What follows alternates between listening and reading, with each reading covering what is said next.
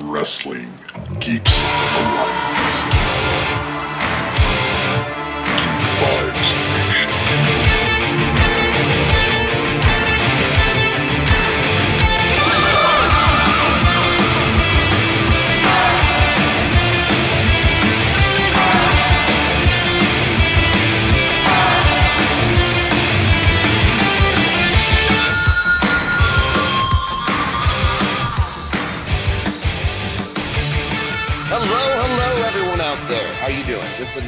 Episode of Wrestling Geeks Alliance, show in which, if you're a new listener, me and my co-host Christopher Brother Ray Patton break down the latest and greatest in professional wrestling news and provide you with reviews over shows from previous weekends and uh, you know preview some of the shows coming up. So uh, this is a big one. We're going to be going over the two past. Um, pay per views these last two weeks. Uh, AEW had one, obviously, and then there was a little one called Survivor Series that nothing at all in the news uh, happened. So we'll uh, we'll dig into that, and we'll uh, you know talk about some other stuff. And uh, yeah, hope you guys are having a good time. Um, definitely digging some wrestling um, as of lately. But uh, Chris, how have you been, man? Been doing good, man. Had a had a pretty good Thanksgiving. It was low key. We only had to go to one family function, so wasn't as much driving as normal. Um, so that was cool. How about you, man? How you been? What you been up to? Oh, just enjoying. Um, well, it was actually no brag, but it was my birthday um, on the 30th, uh, and um, went and had a couple uh, beverages and, and some food with the uh, the boss, and um, went out with my brother that night and got some burritos at a Peruvian restaurant uh, here in Sugar Hill. So, you know, that's so unlike how it used to be when when I had birthdays. But I, I'm two years from 40, Chris. So, you know, between that and Thanksgiving, I was uh, definitely eating and and uh, all that other stuff. Been been enjoying the holidays so far, basically, since Halloween and before. Well, well, happy belated birthday, sir. I would sing a happy birthday to you, but I, I'm, I'm, is that in free use now, or that definitely will get us copyright right? Oh, I have. I, I don't know, but um, you know, if uh, if you do decide to do that, can you can you like um, make sure it's like really really like heavy breathing, kind of sexy, like you know? Uh, I'll call Toni Storm and get her to do it. That's her gimmick. I don't want to infringe on her gimmick. That's a very good point. And somehow being gray half the time. I don't know how she does that. Her complexion in the photos, even. Um, but yeah, we have a we have a good show. Uh, Chris, I'll, I'll just I'll admit it, it, it was a couple weeks ago, like you you know alluded to before we went on air. Uh, we didn't get a chance to talk about AEW, but I can't remember what the fuck the uh, pay per view was for the life of me. Fuck it. Was it full gear? No. Full gear. one of the ones. I, I I don't know, man. They they've thrown me off because they've added what they they did nine this year in total. Yeah, I, aren't they, they did more this year than WWE did? Because WWE's not having one in December. Uh, yeah, and I No. guess technically count the count the Saudi shows, right? Or do those count? I don't know. Okay, so I found it. It was full gear, so good job. I made us look very professional in there. At least you had the answers, because I just realized, oh shit, we're gonna talk about this, and I don't remember what the fuck it was called. um, We remember what happened on it. That's all that really fucking matters, I guess. Yeah, exactly. I mean, this thing we're gonna have to talk about mainly the match. Now that I'm gathering this whole entire pay per view and remembering it, man, two matches in general really impressed me, but I think one stole the show, and it wasn't the main event, which is the other match that really impressed me. Um, depending on how, how brutal you like to go, uh, this pay per view to me, Chris, was the fucking bloodbath between Swerve Strickland and Hangman Page. I have to agree with you, and it's also one of those weird things where it's not really my cup of tea anymore. Um, these hardcore matches, and well, I guess this was technically a Texas death match for for what it's worth, but uh, these no rules, let's beat this shit and out of each other and bleed all over the place. Uh, but I will say they did a good job of actually setting up a reason that you would want that match to happen. Uh, the only caveat to that is they've kind of followed it up a little bit with a wet fart, I guess. And they did kind of a fuck finish at the end. So it's uh that would be the only downside, but the match itself was pretty insane for a top American wrestling company. It seemed more like something you would see in GCW than uh AEW, even though AEW's had some crazy hardcore matches. This one was uh a different level of brutality. Yeah, I mean, like you just said, a different level of brutality, stapling fucking shit to people's face and arms, and the level of of uh, I don't know. I mean, obviously the the cinder block wasn't real. They kind of you know that's that's that's a gimmicked cinder block. Still, it's like that piece, that guy's head getting drilled into that.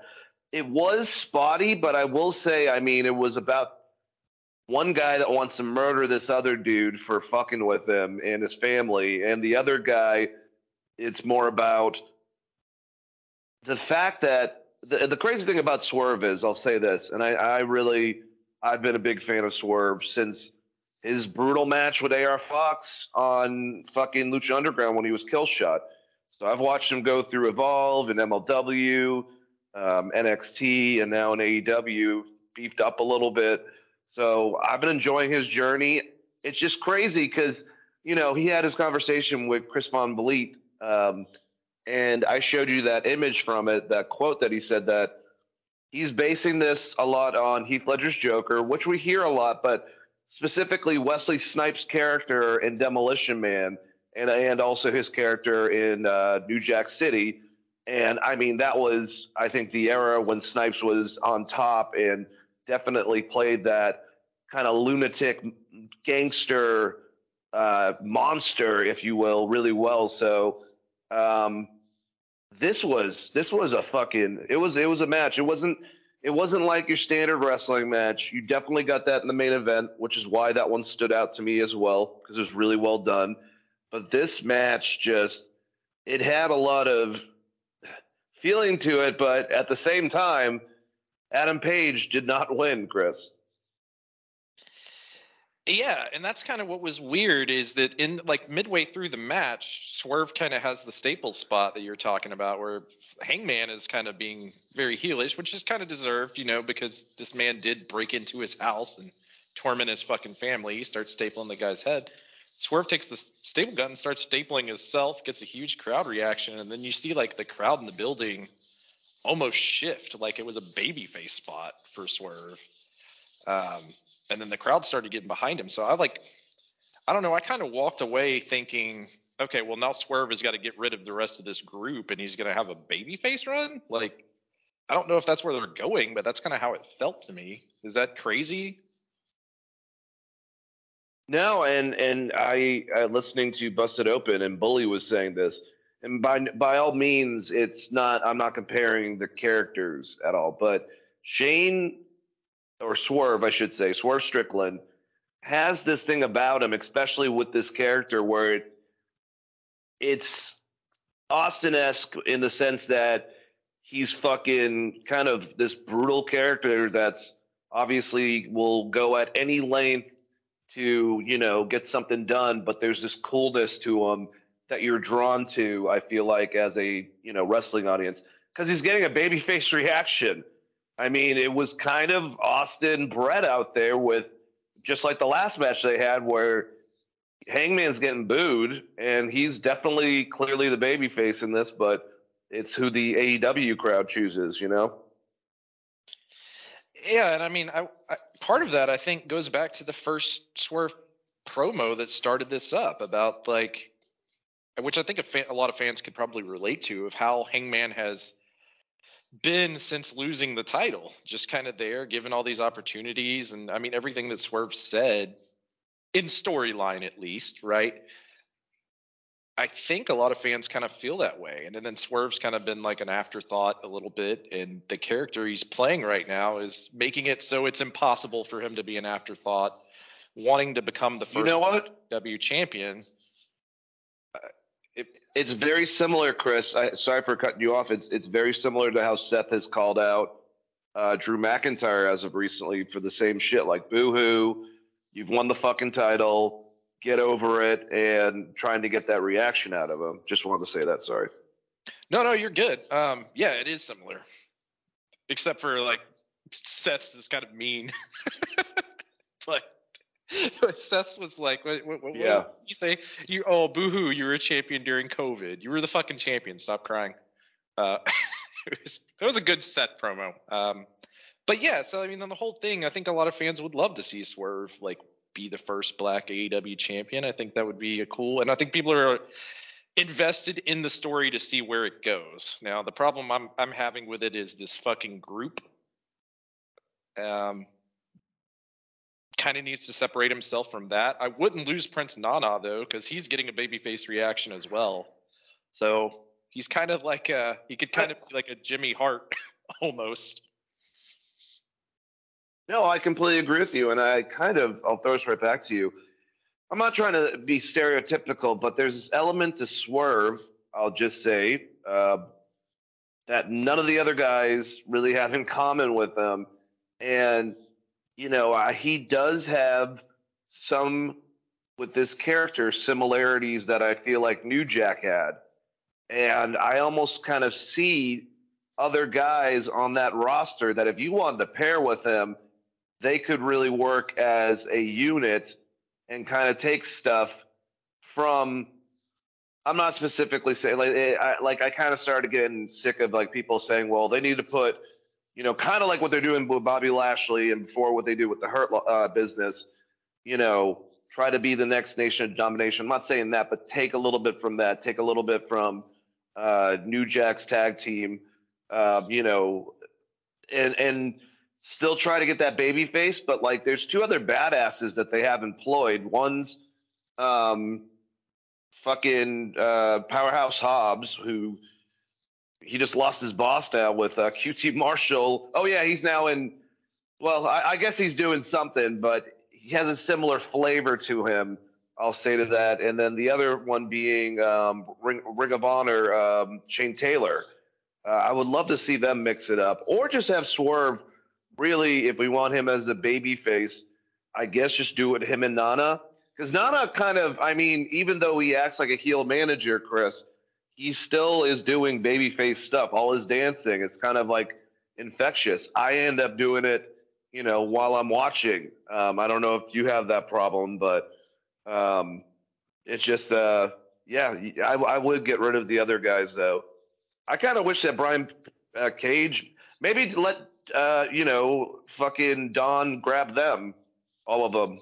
You already have Brian Cage be affiliated, you know. Yeah, I mean, I, I am not saying when we say when I'm saying when I say separate him from that group, I'm not saying like fire those guys. You could definitely find something to do with the people that are in that group. It's just it doesn't. To me, Swerve is kind of on the cusp of being a babyface in the same way that MJF was uh, after coming back, and it seems like it's going to be inevitable. The crowd's going to force that hand regardless. Uh, and if it was me, I mean, him and Prince Nana, I'd keep them together. And uh, I don't know if it depends on how bad this MJF injury is, but it might not be the worst thing to uh, have him drop the title to Joe and uh, set up Swerve versus Samoa Joe, and you can really do some crazy ass storylines, especially with Swerve already willing to, you know, break into people's houses, and we know that Joe is also willing to do that. um, hey, Wendy. Yeah, who goes first? So I don't know. Maybe they'll do it like where they both break into each other's houses at the same time. Um, but I think that would be a good good storyline because Joe, the, the the thing about Samoa Joe is he can easily get that heel reaction. Seeming like he, he it doesn't seem like he's had a hard time doing that, even regardless of who he's going against. So I- don't know that I would put Swerve versus MJF unless you are just going to keep him heel. It is weird that they threw Swerve into this tournament, and it seems like he could potentially win the damn thing, which is going to keep him out of the main event picture because they're going to have him as like what it what the hell is this championship? I'm still confused on this tournament, by the way, because originally Eddie Why the fuck is it not just a goddamn trophy? It, like you don't have to make another championship. I, I'm sorry, I'm, I'm just gonna shut up. But No, I agree with you. That's part of my confusion because, like, originally when Eddie Kingston cut the promo, he said he was going to defend the title throughout the entire tournament, the titles throughout the entire tournament. So I was like, oh, that's kind of cool. Maybe the titles will switch hands, and you know, at the very well, then they also made it sound like that, like it, they're going to be unifying those three titles in one. So the New Japan Strong, the Ring of Honor World, and this whatever the hell is it called? We, I have it written down when we go over the notes for AEW, but I mean, and I just I, I have issue like I'm I'm excited about the tournament. I've loved loved the matches. There was that's my my biggest thing is there was not a lot of storyline stuff coming off the fucking pay per view. Um, because it, like with with Shane Strickland, we didn't really get a lot to hear from them because he's directly into this. So just a little uh, critique, I guess. yeah, and we haven't gotten really any follow up uh, off with Hangman, right? So, I mean, Hangman did get screwed at the end of this match. Yep. So i in theory, you would think that there there's going to be one more, but I don't know where you go from a Texas death match. Um, that's the that's the problem with kind of doing the, the match and the finish the way they did. But yeah, this this should be handled like a G1 tournament. I don't know that I need another fucking title. Um, or a combined a combination of these titles if that's what they end up doing. But yeah, that's that's been kind of my problem with it. But like you said, they they have great people in the tournament. There's been really good matches. It's just weird, I guess. Yeah, and we'll definitely go over that tournament soon. Uh, let's talk more about some of the stuff on the card. Chris, I'm gonna like rattle off through the pre- pre-show, um, and I'll kind of focus on some of the bigger stuff. But if you want me to stop, just let me uh, know. Uh, Kingston beat uh, Jay Lethal. It was a good match. Uh, this is for the Ring of Honor World, but Jay's gonna take a couple L's. Uh, I think what what is happening is slowly Jay Lethal is either gonna look undesirable from the rest of the group, and they'll just like blame it on him or he's going to be like, you guys are holding me down. I'm hoping that's what's happening. And like with most round robin uh, tournaments, Chris, you got to realize that just like Mark Briscoe, even though they are back to back losses, they can still come back and have a good showing no matter what because there's so many people that you have to go against. That's the uh, thing that changes from that compared to bracket style. Yeah, I kind of think that's the route they're going to go with Jay Lethal. He does seem kind of. I, I don't know. It's weird because you have the toss up of what the Ring of Honor heavyweight title is even going to be, since we don't know if this thing is getting combined or not. Like, what is that show even going to look like after this tournament? Um, but yeah, like you said, with Jay Lethal, he can easily get some wins back in this tournament. Uh, I can't remember the last time he won a match that wasn't like a uh, three-way throwaway type deal. Though that being said, Well, maybe he should get on, uh, you know, Twitter and uh, complain about it.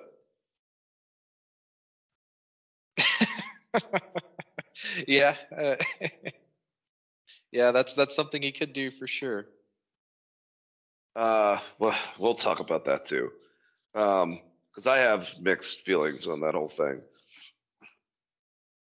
I just, I wish that people would be professional, but if you're fucking pissed off and the stats that were presented within that, that was also kind of alarming uh, at the same time. Should I just like bring that up right now, Chris? The Britt Yeah, Baker you tweets? might as well. Yeah, yeah, might as well get into it, I guess. So I, I don't have it right in front of me, but essentially, she right after uh, the end of Dynamite, she talked about the amount of time that I think it was like nine minutes for MJF uh, for his promo time, and then I think it was twelve or something like that, little bit over that for Christian, and all the whole entire year, at least on Dynamite for herself, uh, Britt Baker, you know, one of the more popular stars there uh, DMD zero, and that's I I didn't really believe that at first. Like, no, I didn't. Not that I didn't believe her. I just was like, wow, that's fucking crazy.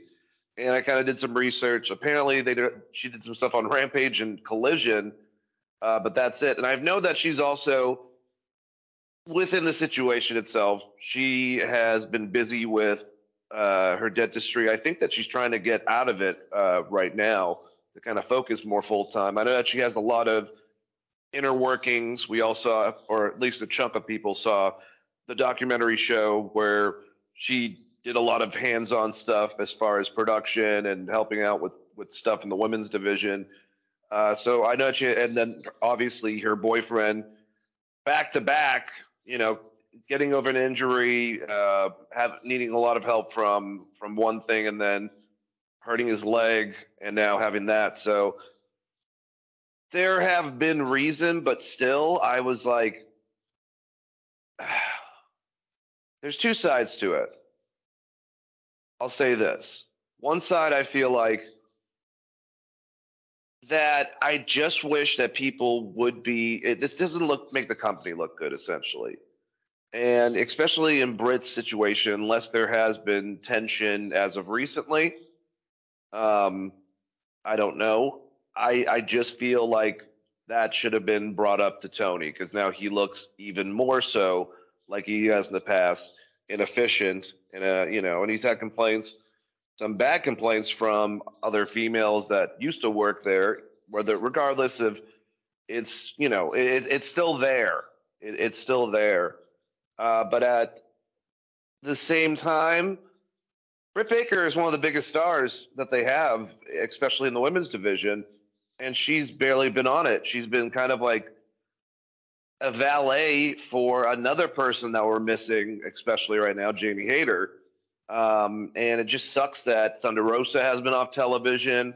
She's not been quiet about the fact that she'd like to be positioned in something. Um, and I just don't know what the fuck's going on. They had a little bit more presented on their shows um, and now it's back at 9:30. Usually is when they're on right before the main event. Um, so I don't know. I know I, I, can tell that people are frustrated. I'm very happy for certain uh, newer people to be positioned. We'll talk about some of those wins. Um, with Skye Blue becoming very popular and Julia Hart winning the title, but the women's division compared to, I mean, you can compare it directly to Raw, to SmackDown or combined or overall with NXT and then especially Impact, it just it's it doesn't. And then I don't watch Stardom, but I know a lot of the Japanese promotions have some really great talent. Uh, they have good talent, but they just don't utilize them correctly. And even though I think that Britt should have maybe kept this a little hush hush, and I, I don't like people doing this. Um, I don't know. Maybe it was necessary. Maybe she's just being narcissistic. I don't know. How do you feel, Chris? I'm I'm trying to think like they really cooled her off after she won that last Owen Hart tournament. And then kind of like you said, put her with Jamie Hayter. It seems like they were building to a storyline with her and Jamie Hayter. Jamie Hayter got hurt. And then after that, she's not wrong. We've not seen a whole hell of a lot of Britt Baker, especially on the primary show, which is Dynamite. I mean, if she's on Rampage and Collision, then Godspeed, because I. You look at the ratings of that thing, and you're kind of like, well, a lot of people don't watch these, so um, it is surprising that she's not been more involved. That, but they've shifted their focus and they've built some new stars outside of Britt Baker, like you said, with Julia Hart and Skye Blue and uh, Kris Statlander coming back, and um, even Toni Storm, who people seem to be really into. I'm not necessarily into that gimmick, but I know a lot of people are. Uh, they've they've kind of moved past that, right? So I don't know if they're holding her off for a big moment, maybe something with like Mercedes Moné coming in at some point, or waiting until they establish either a Julia Hart or a Skye Blue as the definitive champion to bring back Britt Baker. I mean, if they just put her on the show right now, what would she even be doing? I guess is kind of the kind of more of the problem. And that do you just goes. think? Go ahead. Sorry. Do, do you think that maybe, even though they've done it before, um, especially, I mean, I, I don't know. Apparently, Thunder Rosa has tried to mend fences with the whole locker room, had her talks. Her and Britt Baker have at least been cordial um, from stuff stuff that we've heard from Sean Ross Sapp and a lot of other people, Dave and, and whatnot. Um, you know, could they just go back to their feud? Because I feel like their feud by itself, without even the title is big enough to be its own entity on top of the two other title belts you know because that's that's one thing they lack is storylines directly for stuff outside the women's uh, titles Uh, if I was either of them, that's what I would want to do because at least you would be on the show, right? And they work Right. well together even though they don't like each other Yeah. Well, I'd rather work with someone that I didn't like and be on TV than sit in the back and get a paycheck.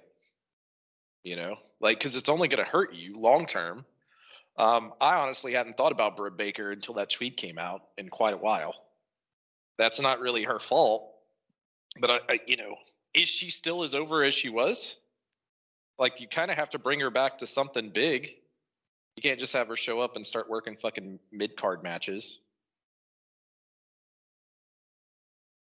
no and i've i've not seen someone raise their stock up in such a way uh, since becky honestly with Britt. so she was definitely on a higher plateau than I, I would say now. So, you know, we need Jamie back. We need we need certain things. I think that we need um, fucking Athena back, and I know she's been in Ring of Honor as the women's champion, but you know, I don't know. It just uh, it's it's strange sometimes the people they choose to have on the programs compared to others. I'll just put it that way. Yeah, and obviously there's all there's been rumors that you know Britt's kind of hard to get along with in the back, so maybe that has hurt her as far as being booked into certain programs. Who the hell knows, right? So, uh, the people that are like with Thunder Rosa and Britt Baker, if they're not happy, why don't they ask for a release at some point? I mean- like especially Thunder Rosa, she hasn't been on TV in like three years or two years. Yeah, and I mean, it's not like those two. I don't. I think that both of them will be treated pretty well uh, from Hunter because he knows that they're stars, and obviously Thunder Rosa. I don't. I, he he's not like fucking Vince, and that was before she kind of blew up trying to get her as a fucking referee. I feel like it would be different because I, I would not want that to happen for AEW because they're definitely two people I would not want to lose because they can make a whole lot of commotion um, in WWE because they are actually. I mean, it's it's we got we got a lot of good on top talent, pretty much on the main roster, so they could I think fit in pretty well. Yeah, no, I agree with you. Um, I don't know. I don't know how you work them in is the problem, right? Like, uh, do you start a women's bracket turn or round robin tournament to build up to the title? Like, that's my thing is where do you put them in now? Because, like I said, I think they have moved past that and have started to try to build new female stars, which is something that we've kind of complained about in the past. Part of that was Jade Cargill log jammed everything by having that long, long, long undefeated streak. So regardless of who you put in that storyline, the only person that was going to get over in that storyline is the person who beat her. So you had that for Yeah. a long period of time. Um, and then you had like you bring in Saraya, you create this group. Now you got they did like they kind of hurt themselves with the way they booked that, and they've kind of bounced back a little bit here by creating some at least whether I like them or not, they've created some characters that people care about with Toni Storm and Julia Hart. So, uh, and, and Kris Statlander coming back from injury. It's kind of like, what do you do? Like, how do you get there? How do you bring Britt Baker back and actually have her do something meaningful? You got to find a way to to do that. I I like Britt Baker just fine. Um, like I said, I, she hasn't been the best promo. like Um, the things that stand out about her are those Thunder Rosa matches, and it, she kind of falls into the category for me of, well, was she really that good, or did her and Thunder Rosa just have like three great matches? My biggest thing is the I think her worth ethic, especially doing everything she does, working the weekends and owning her own dentistry and being, you know, the main dental, uh, you know, um, like that's impressive. Both those things, and I think she has a lot of passion. I also think she be, can be a little bit insufferable, and I mean, they just had a docu series in which you got to see her kind of steer shit up while having a pretty prominent at least at that time, leadership role on run, you know, kind of organizing things and being an influence to Tony. So uh, I don't know if that was smart of her um, to kind of be a part of that, but I mean, maybe she doesn't care. So I admire her, but I also kind of find her uh, a bit narcissistic. I'll just say it. Yeah, I mean, I applaud her work ethic, but at the same time, you got to decide whether you want to be a fucking dentist or a wrestler, right? or a CEO or whatever, whatever you want to do. You got to pick the thing and then do it. Like, um, Yeah. So, it, while that's very impressive that she's, you know, doing the dentistry stuff and working, but you can't come out and complain about how you're being utilized if you can't dedicate yourself to it 100%. Like you're talking about wanting to be the main event star. They're going to need you there for, you know, two shows a week. Yeah, no shit. So it's, it's Ah, one of those. Like it's it's weird because of how big she was at the beginning of AEW and kind of how far it's fallen at this. And a lot of it is simply based on the storyline that I don't think you or I liked at the time, which was when they brought Saraya in. They created those groups. They put those groups against each other, and then like that was the that was the main event for the women's division, essentially. and then Hayter got hurt, and then that kind of crumbled basically for everything. Yeah, I agree with you, man. I, I I hope to see Britt back soon. Hopefully, she figures that stuff out. But it's not like I I think that she is definitely a big enough name that if she wanted to pursue wrestling outside of this, she could probably go to the other big company. Um, but we'd have to see. Like I said, they're very top heavy over there. Uh, yeah, I want. Hey, you know who's a free agent this next year? Do you think that uh, Hunter's going to go for Kamille? maybe I could see that. They'd probably throw her on NXT. Oh, of course. But she seems. I don't know if he's meaning to do this. I, I kind of have the feeling he is. It just seems like, for the most part, the women on Raw are more of your quote unquote Haas wrestlers. You know, with with the women, like you know, but like the other ones on the other, there's like much more. I would say high flyers and whatnot, and it kind of even works like that for the men. But I think that man, you got in the next year if you had like Jade and Kamille a part of that fucking, it's like you know, um, Death of Snu Snu or Death by Snu Snu, I should say, if anyone's a Futurama fan. Just Amazon woman. Yeah, it's it's just crazy to think about WWE's women's roster in general, right? Like you look at that fucking War Games match we're going to talk about later and realize how stacked they are, and Yep. how good of a job they've done building up their talent on the main roster. So when you put that in a direct comparison against like AEW, then yeah, I could see where like if Britt Baker's sitting at home watching Survivor Series and how big that is versus just kind of like here's a title match on our pay-per-view in between like a bunch of other shit, uh, I could see that being frustrating. Oh, I'm sure. All right, well let's let's uh let's get back to the uh the event itself. Uh Claudio beat Buddy Matthews. I remember it being a good match. Uh, then MJF did decide to use Samoa Joe to defeat the Gunns, and now that sets up Joe and MJF at World's End um, at the end of this month. Uh, the last pay per view of this year, and technically the pay per view the day before in MJF's hometown before his contract, you know, quote unquote expires if he hasn't already re-upped and everything. But um yeah, that's all setting up. I want to talk about this match because I did enjoy a lot of parts of it.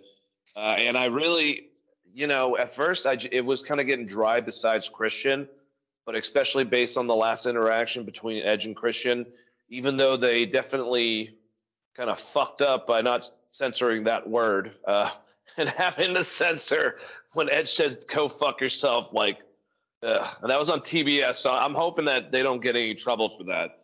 Uh, but, anyways, uh, Sting, Darby, uh, Adam Copeland, Ric Flair, and the patriarchy, Christian, Luchasaurus, Nick Wayne.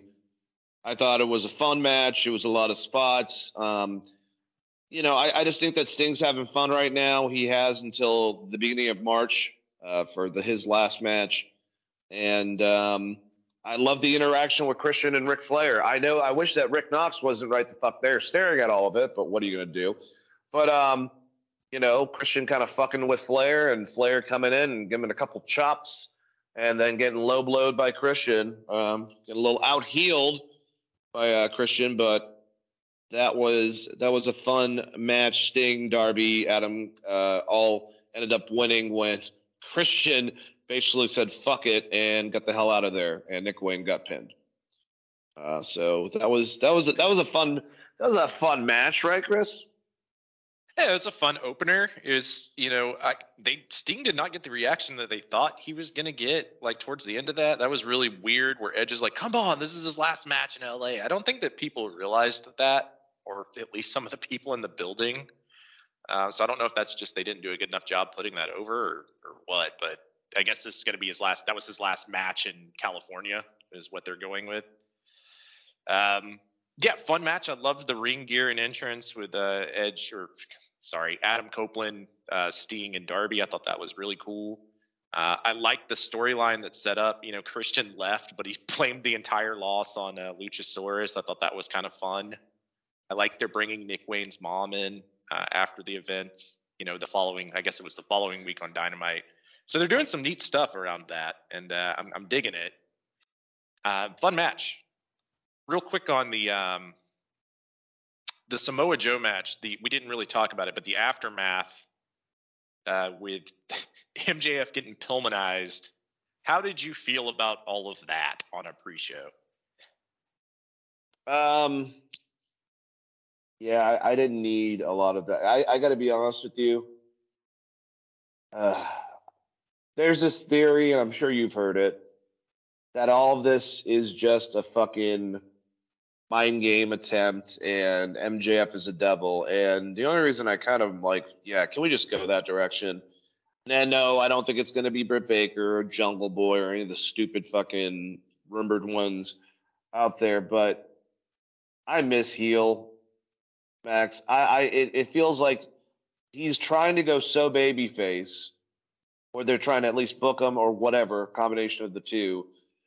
He's trying to go so babyface that they have to put every odd against him, and then he actually ends up, and we'll talk about it, fucking up his own hip by doing two moves to the outside that really were not smart, you know, moves to do. So I don't know what the he's trying to kill himself out there. I just kind of miss him being an asshole, being fucking great at doing that, and not doing some of the crazy shit he's trying to attempt right now. But what what do I know? What do I know? Yeah, I mean, just as an angle itself, I thought it was kind of fucking weird. Um, they've done that. We've seen this in the past in multiple wrestling companies. The person gets hurt at the beginning of the night and then comes back and overcomes the odds. So I wasn't as upset about that as a lot of other fans. I know a lot of fans were comparing him to John Cena after that. like he's Super Cena basically. I didn't feel that way.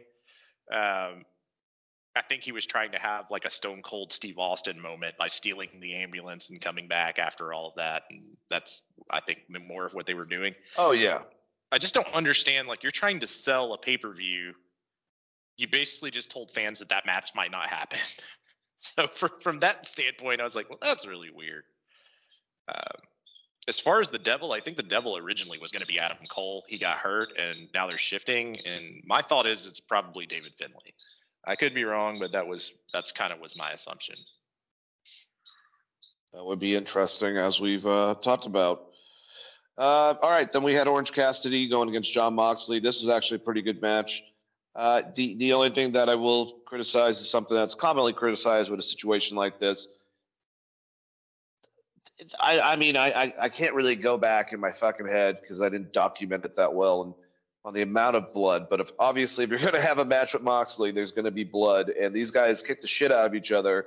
It's just, you know, couple down, you're going to have the massacre that we were talking about initially. So, uh, besides that, uh, I think these guys have really good chemistry, and I think that they've uh, done a good job, kind of, you know, raising themselves uh, within this feud. So, uh, good stuff. And, you know, Jon Moxley must like Orange Cassidy because he put him over uh, again, I think, and he didn't have to. So. Yeah, I mean, you had Moxley win the first match pretty clean. Then this one, Cassidy wins like because of the turnbuckle being exposed. I don't, I don't know that they necessarily needed to go that route. Um, but it, it was a good match. I, I don't think this was as good as their first match, though. That being said, um, but it was a fun match. It, it, how did you feel about the finish? Did you like to me?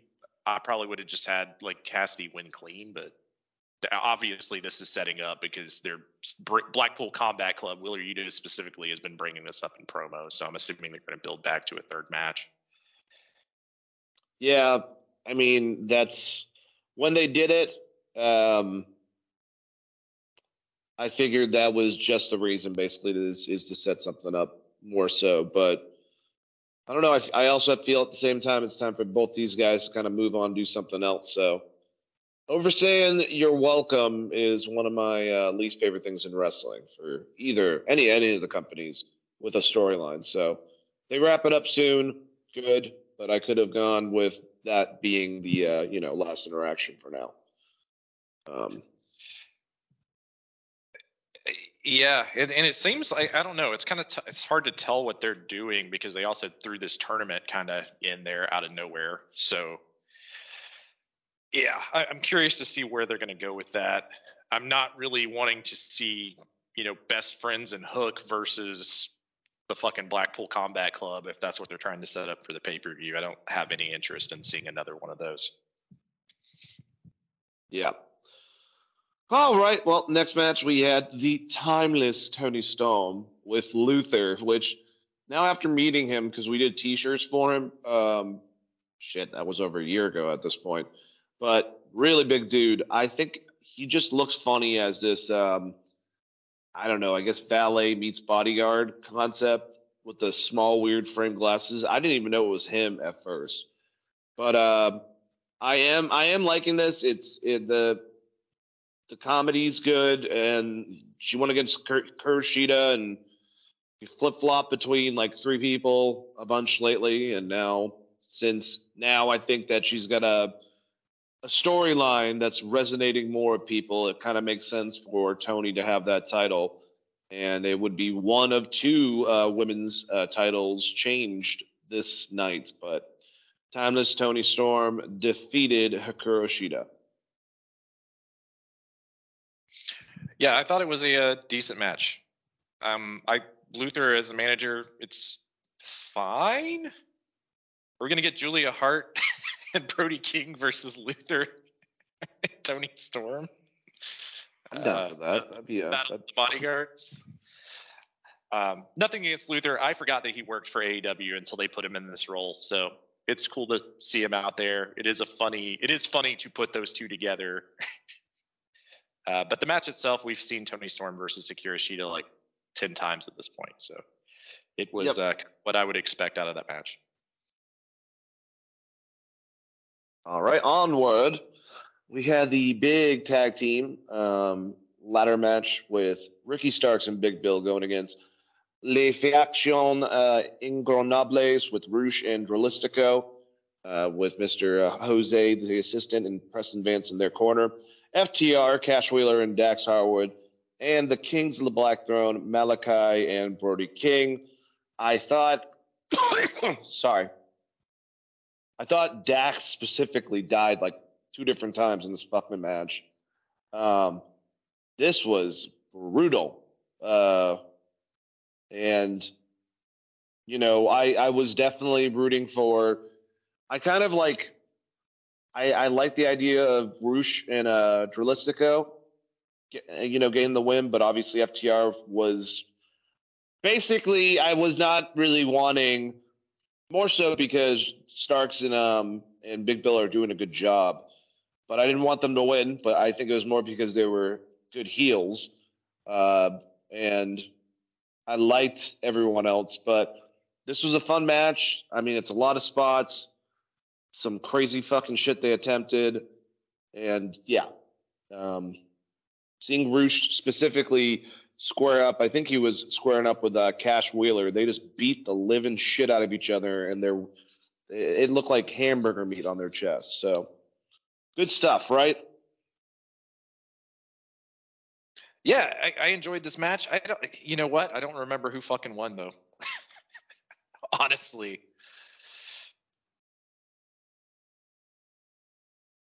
It was it was uh, Ricky Starks and uh, Big Bill. They uh, ended up winning. oh yeah, okay. So they, yeah, they retained. Big Bills looked great.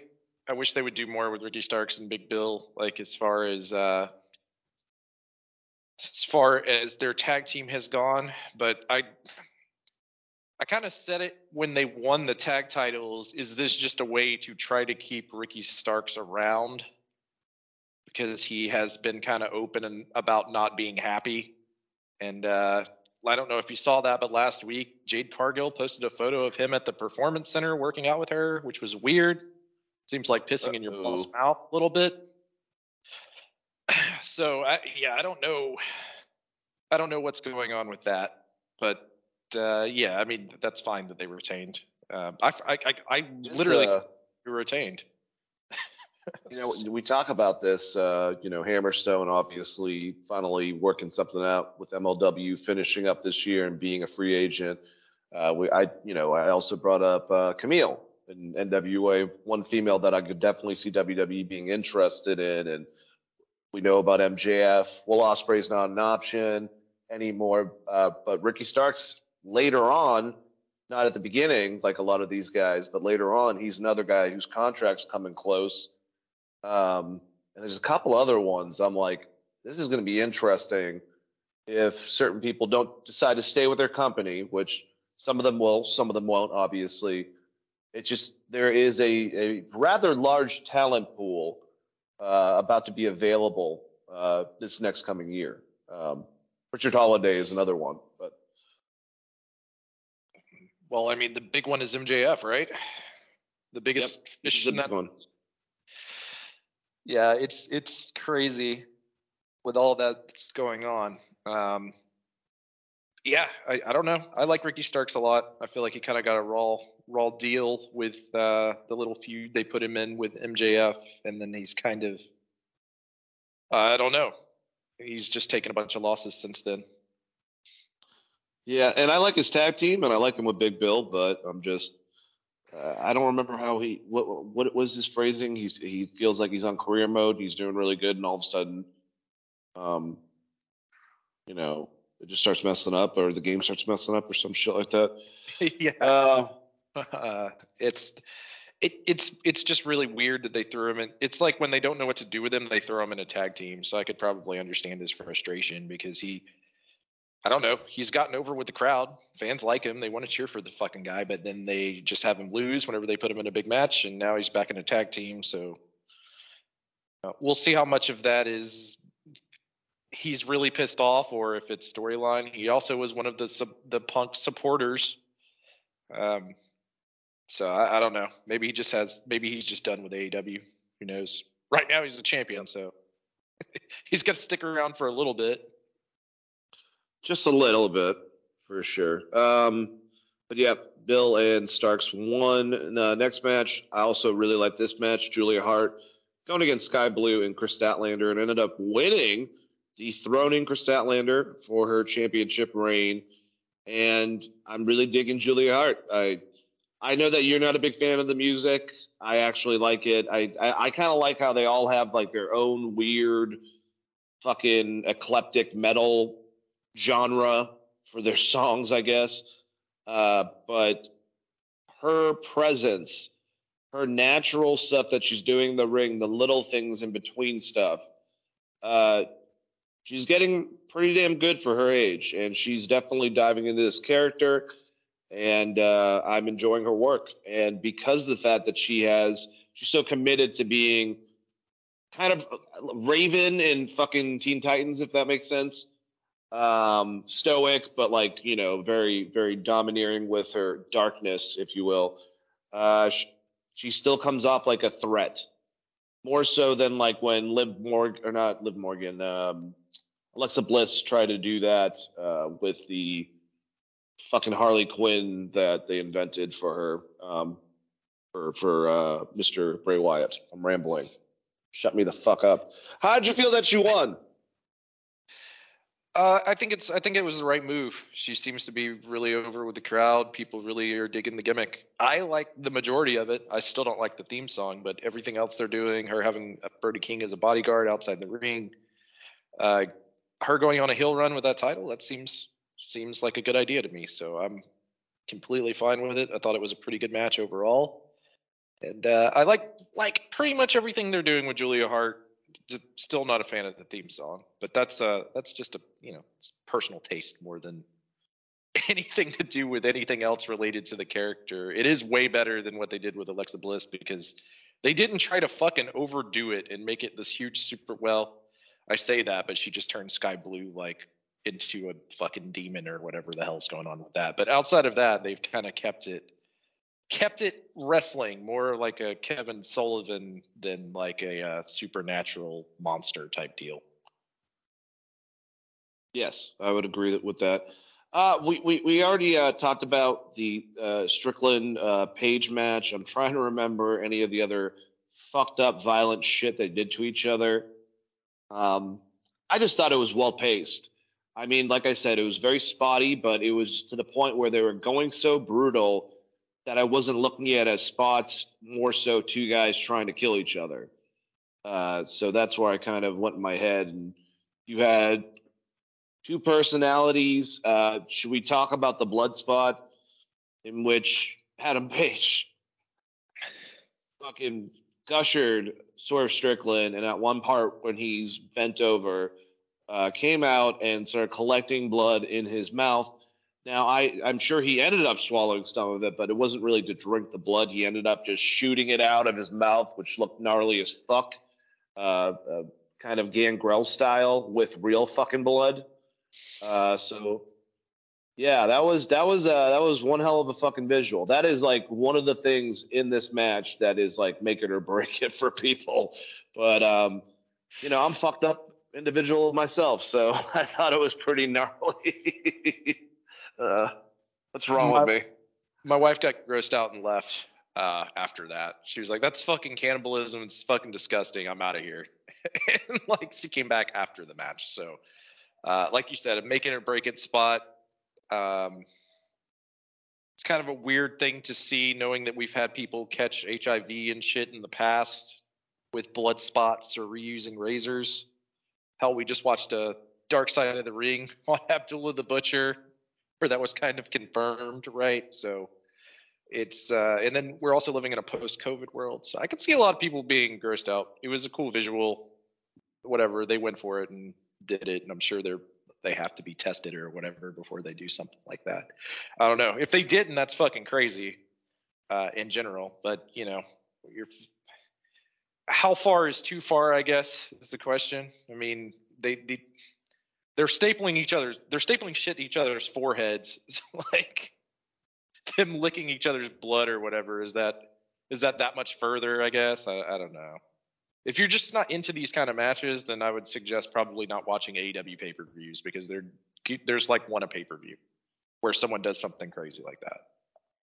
Yeah, if you hear a death match, you might uh, not be a big fan. I, I I still really enjoyed the match itself, and I don't know. It's it's not so bad as some of the.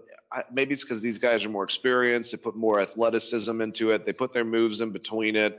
It's still telling a story generally by like they're working on something to fuck up on the other person's body. Um, in a situation like this, where, like I said, the whole concept was Page wanted to kill him, and you know, Swerve's the Joker. He's trying to get him to go over to cross that line as a good old cowboy that wears you know flowers and butterflies on his jeans. So uh, it worked for me. I understand why people would be kind of repulsed to this. I'll plead the fifth, like I said, for being kind of desensitized at this point for entertainment shit, uh, including horror movies and all that jazz. But uh, yeah, it was a it was a it was a brutal fucking match, man. It was. They just kept on doing more and more, and it was like it was just like a horror movie. You're looking through your fucking fingers at certain points. Yeah, yeah, I agree. I what did I I called Swerve uh, Terminator Swerve Scott at one point. you know, like he kind of hulks up middle match, and uh I have no idea how the hell Hangman Adam Page can fucking do that. Uh, what God, whatever that move is, the, his lariat, right? That flip lariat. How the hell does he do that in cowboy boots, like with a ring covered in blood, land and still like that's I don't know. For those out there that's never worn cowboy boots, put put on a pair of cowboy boots and then think about doing a flip in landing and then running immediately after. Seems crazy. I liked the uh the one spot um because Swerve was bleeding a fucking gusher. I don't know if he took some aspirin or if he just gigged himself really hard or what happened. He was bleeding all over the place. And at one point, like Hangman decided to sell that and was like sliding around the ring like he was on ice skates trying to get up, which I thought was it's kind of effective spot. There were some just really cool visuals in the match, cool spots. It's, like I said, um, I wish that they didn't do these matches as often because this would have been a bigger deal. But because they do these all Yeah. the time, it's kind of kind of crazy. Now that being said, we don't get 45 minutes of just two people doing this that often. So um, it is weird to try to throw like you threw this match in kind of what I would consider the middle of their feud, and then had kind of a fuck finish. So we know we're going to get one more of these, but I don't know what kind of contraption are they going to come up with. Exploding death match? Are we going to try that one more one moss more? Oh Jesus. Yeah, I hope that's not the case at all. That would be uh, terrible. Um, but we'll find out. We'll we'll uh, we'll wait and see. Maybe they'll do a. Um, when's the last time we've had a um, what the hell uh, they call it a where Jim Cornette broke his ankles a scaffold match. Let's do a scaffold match. Yeah, I, I, barbed wire match, scaffold match. Because I mean that's where you're How going about a next. barbed wire scaffold match? Um, sca- the scaffold is made completely out of barbed wire. Oh, barbed wire barbed wire match would make sense with it being the cowboy, I guess. I, I just don't know where you go from this. Like, you can't just put him in a fucking cage match, right? Well, do they do a Hell in a Cell type match to try to keep the baddies out? That might be might be the next thing, or a cage match with like razor wire around the top. Tony, feel free to pay me for these ideas because I'm sure you have not thought about it. Hopefully they don't like you know kill each other. Um, that's uh, that's the worry. But yeah, great chemistry with these two, um, and I'm really enjoying uh, Shane Strickland. I, I just think that he's got something about him, the way he's approaching this character, and just some of the strategy he was talking with uh, Chris Van Vliet about watching when he comes out and trying to find, you know, to the right side when he's coming out, which people in the audience are really getting into it and kind of bringing it towards that section. You know, he knows he knows what he's doing, and um, watching for a while, I'm glad he's getting somewhat of a push uh, in AEW. Me too. And I, I think he does one thing better than anyone else on that roster, which is his facials and his selling. This dude sells Yes. like a million bucks. Like we talked about that when he had that casket match. and he was just selling his arm sticking out of the casket. Like the, he's fucking great. So I hope that they continue his push. I just don't know what they're gonna do with this hangman situation because I I'm assuming there's still going to be one more match, and I wish he would have sold the effects of this match a little more when he showed up on Dynamite. Yep, I, I can agree with you on that.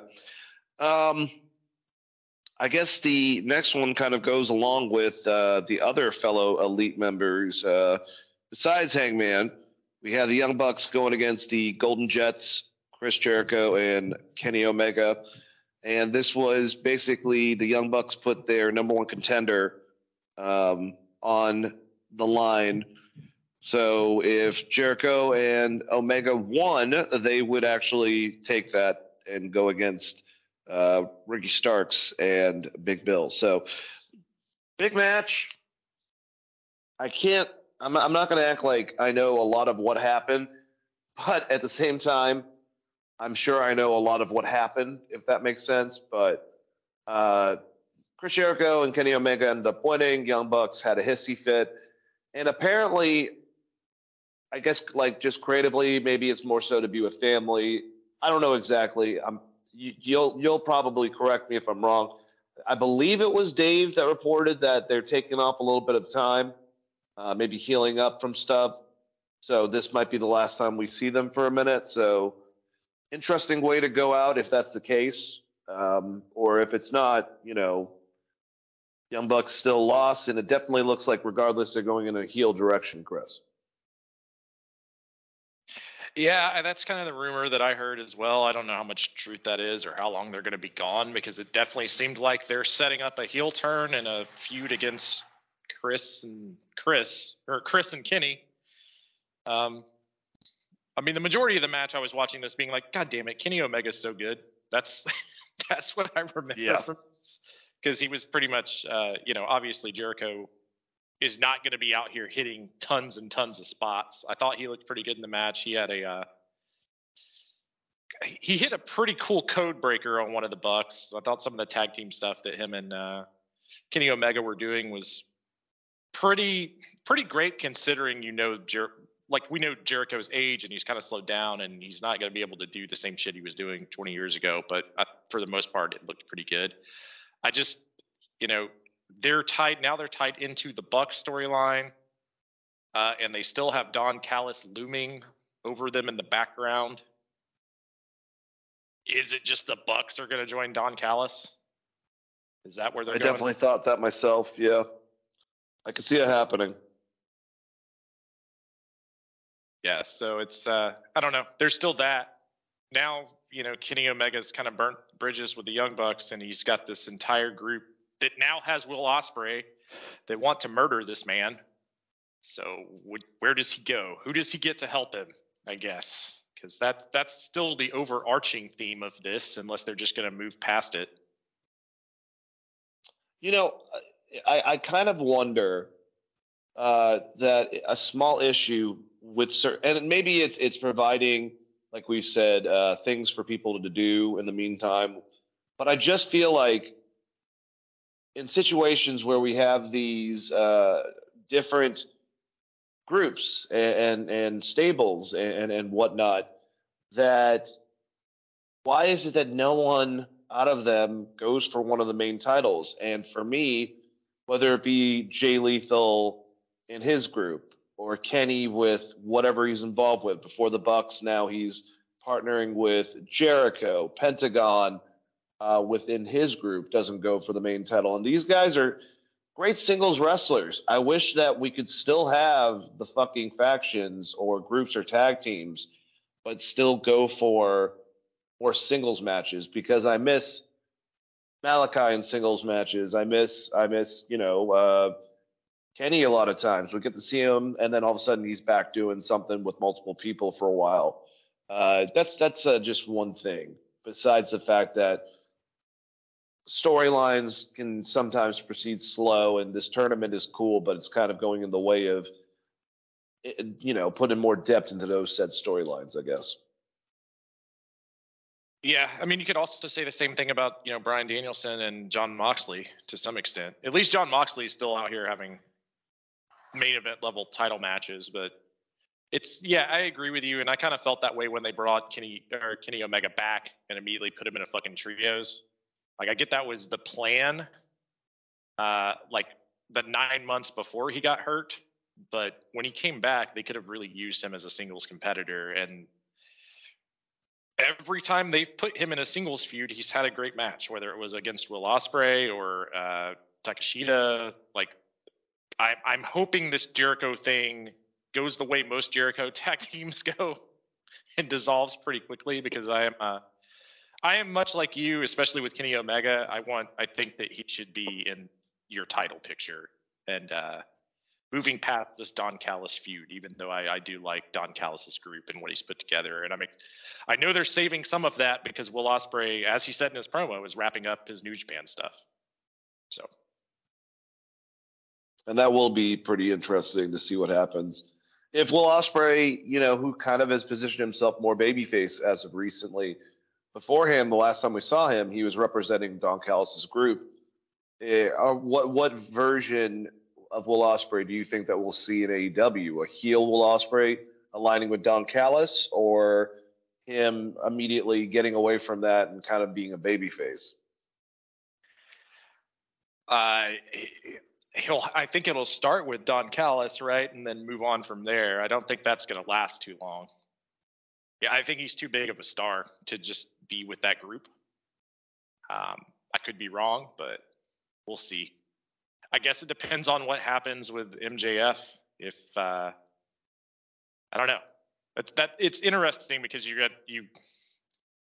If you keep him heel, you have a built-in heel for MJF, who's going to be the, your top babyface for probably until his contract runs up if he doesn't re-sign. So that's kind of a I don't know. It just depends on what's what's going on in that landscape. He's got I mean, I don't assume he's coming back until after or after Wrestle Kingdom. So probably February. So whatever happens between now and then, I know that's not really a great answer to your question, but it's kind of hard for me no, to I understand what you're saying. I understand what you're saying completely. Well, anyways, uh, Golden Jets won against the Young Bucks, like I said. Hissy fit, and Young Bucks were pissed, and they left. Uh, the last match, Adam Cole was about to take the honor of his best friend and go against uh, Jay White, uh, and luckily MJF pulled uh, Steve Austin, like you alluded to, coming back in an ambulance and dragging his ass. Uh, I will say this match was really good, really technical. These guys worked well together. Um, the spots I will say for two reasons. It, I think MJF, for the most part, did great jobs job selling the leg throughout the whole entire thing and really making that still about what's going on and and Jay going after it as much as he could. I thought that he did good until he did something. And I understand. All right, there's adrenaline, so we can put that in there. But when you are jumping off the top rope to the outside, and the only protection that you have is a collapsed table, an announce table, and you took the top part and kind of leaned it and then put Jay on top of it. So that's going to break your fall. Well, uh, that did not work out, and uh, he actually, I don't think he really, he'll he'll be fine, but he definitely uh, aggravated his hip, and then proceeded to do a fucking you know, shortly afterwards, a diamond cutter to the outside with Jay on the apron. Um, God, Max, like, I think he he really is showing that overall he's a great fucking wrestler, and I get that, and I appreciate that. It just with you know he just keeps on doing more stuff where I'm like, holy fuck, okay. Well, we we would have never seen MJF do that in the past, but this match was, like I said, really well done. Um, you know, and MJF ended up winning, and he is still our world championship, and now has to give uh, a uh, match against Samoa Joe, which will, like I said, at World's End, end of this month, last day of December, on the last day that MJF is contracted against Samoa Joe for that title. So good shit and really good display, even though he lost of Jay White. I thought they, like I said, I thought they had really good chemistry. Yeah, it was a really good match. Jay White's fucking incredible. Like you said, MJF, I think, did a good job of selling the injury throughout the entire match outside of that one spot, um, which he basically came out and said, like, that was supposed to be a table spot. So I was just like, fuck it and went for it anyways. Turns out that was a bad idea. I heard that he had a slight tear, like, slight torn labrum uh, so maybe I don't know. Either way, he's fucked up. That's why he's not been wrestling on TV. So uh, if they're smart, they will just make him not do anything until this pay per view. But if you remember, that's what Kenny was wrestling with that and a bunch of other stuff um, during his title run. So I mean, it's possible to work with that if it is a torn labrum. Or, but I don't know. I mean, it, it, they're. Do you just put the belt on Joe at this point? I guess. And what? I think regardless, honestly, if he stays or not, I think that Samoa Joe should win that title. Yeah, and, and it's not anything about to me. It's not anything about what MJF's run has looked like because I thought I think his title run has been pretty good so far. To me, it's He's more broken every record they have. Longest Yeah. reign, most most matches and wins. I mean, but the whole double thing is taking away from the title picture as well. Yeah. So I I would be fine with them putting that on Joe and then moving Joe on to Bryan Danielson or Moxley or yeah, maybe even Will Ospreay uh, in the coming months or yeah, going from there. I think that you know Joe who knows? Maybe uh maybe Drew McIntyre, Oh yeah, I forgot about that. Maybe. Dolph Ziggler. Those Yeah. are gonna be possibilities soon. That's crazy. Dolph's probably at home working on his comedy routine. Yeah. If he just opens up, dude, what if he does a Seinfeld character where he just starts like before his matches, he just comes out and does a little bit of material working off the audience, and then they even make the music like similar, like da da da da, and then like they tear that down. Commercial comes back, he's ready to like have a match, you know. I think that would be great. Larry comes out with Larry David as his heel manager. Oh my god, dude! Oh my god, yeah. In any situation, like normally I'd be like, put Ric Flair with him, obviously. No, Larry David, I'll take that. I will definitely. the fucking intro music. I, I want no, I, I I want someone to play the bass line for Seinfeld, like just start playing it, and then yeah, just go right. All right. Oh god. But yeah, good pay per view. My biggest thing though, like I said, Chris, uh, I, I I just feel mainly because of this tournament and that being the priority. You know, these awesome matches that we're getting during the week for this round robin tournament. Um, it detracted from having follow ups and a lot of the storylines. Specifically, like I said, with Strickland, we didn't even hear from him. It was just going into matches. So that's my my biggest thing. But overall, uh, even though I know it was controversial, um, I really enjoyed it. And then I watched a press conference with a meandering. Holy shit! I mean, I just Tony. uh, He had he had his uh, Antonio Inoki scarf. He talked about it several times. It's he had an intro where he didn't even ask for questions or anything like that. Where he just was. I don't know if you saw this, just repeating the same thing over and over again. But oh lord, um, but yeah, some good stuff. MJF had a really good promo at that. Um, Christian was a dick. Uh, yeah, you know your normal stuff. I, I didn't watch the press conference, so I can't speak on it. Um, it's fucking weird flex to be like, "Do you guys see my Antonio Inoki scarf? I bought this off eBay." Sure. like, kind of it's kind of a weird weird thing. Didn't they just do an Inoki tribute pay per view? Wasn't that the whole? Why didn't he do that then? Yeah, apparently the family gave him that for the pay per view. Um, Gotcha. Okay. Well, I'm sure. It's kind of neat. Yeah, uh, but still, it was like, and he was just meandering about like, no one asked him about tournament. I'm sure that was going to come up, but then he started going into details about the tournament, and then started doing his normal thing of like plugging everything immediately, and then would go back into the tournament, and then would forget that he forgot to say something, so he'd address that real quick. And like, I, I, I don't know. I mean, I would try to like stay awake, but it would be hard if I was pressed. That's uh, you know, compared to like Triple H, who's like even in his, in his older age, his his voice is like butter. He's like, we're, we're just gonna get right to the point, and uh, you know, we're just gonna talk about some stuff, and you know, that I, I don't know. It's it's it's very different, very different. I, w- I was disappointed we didn't get more of Cody and Jay on the Survivor Series uh, post conference, high as hell, like they were the previous Because that was like my favorite thing from any press conference right up there with uh, CM Punk talking about he's old and he fucking works with children. That was pretty good. Um, but yeah, it's yeah, it's uh, th- those are kind of hard to sit through the AEW ones. They're I don't, I don't know. It's like the uh, some of the writers and journalists in that room try to treat it like kayfabe, and some of them ask real questions, and then you get into this awkward situation, and it puts the performers in an awkward situation. Like when WWE does it, they do it a lot like how New Japan does it, where it's still all kayfabe.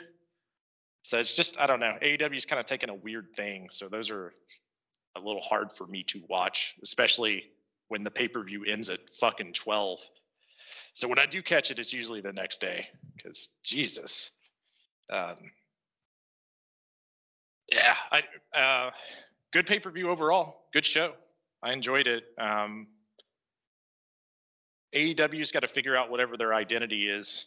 It feels like their identity is we just want to do good matches, and if that's the case, maybe he should have just opened the company up in Japan because they have not done shit all with the storylines coming out of the pay per view. Yep, I will tend to agree with you, man. Uh, but we'll, like I said, we're gonna specifically go into uh, about the tournament um, for AEW with the A block. Oh no, no, it's the gold block, which is on the main show that everyone watches, and the blue block, which is on the shows during the weekend that no one watches. So I wonder why they picked gold. Um, I'd be pissed off if I was Kingston and Danielson. You know, the? I'm not on the gold block, but uh, this is actually Danielson. I'm I'm pretty sure he's behind this. How about the concept that QT Marshall left Chris? You know, Tony's right hand man, uh, and within it, you know, didn't didn't try to bring any sour grapes. He just said that essentially they were moving in a direction recently that um, he wasn't happy about, or whatever, however he phrased it. It was very diplomatic still, but um, you know, he's he's been helping him with the shows for a very long time. Um, you know, obviously has a gym that's connected to them that now I'm assuming is not because obviously Cody was the other owner of it. Um, just uh, just interesting, and we never we never got a, a final TMZ to like wrap up that amazing um, uh, whatever the fuck group they had. Is that all over now? I hope so because I didn't like that to Oh. begin. I like Demi Expo. I, she's absolutely just amazing to look at. So, and and she's got some attitude to her.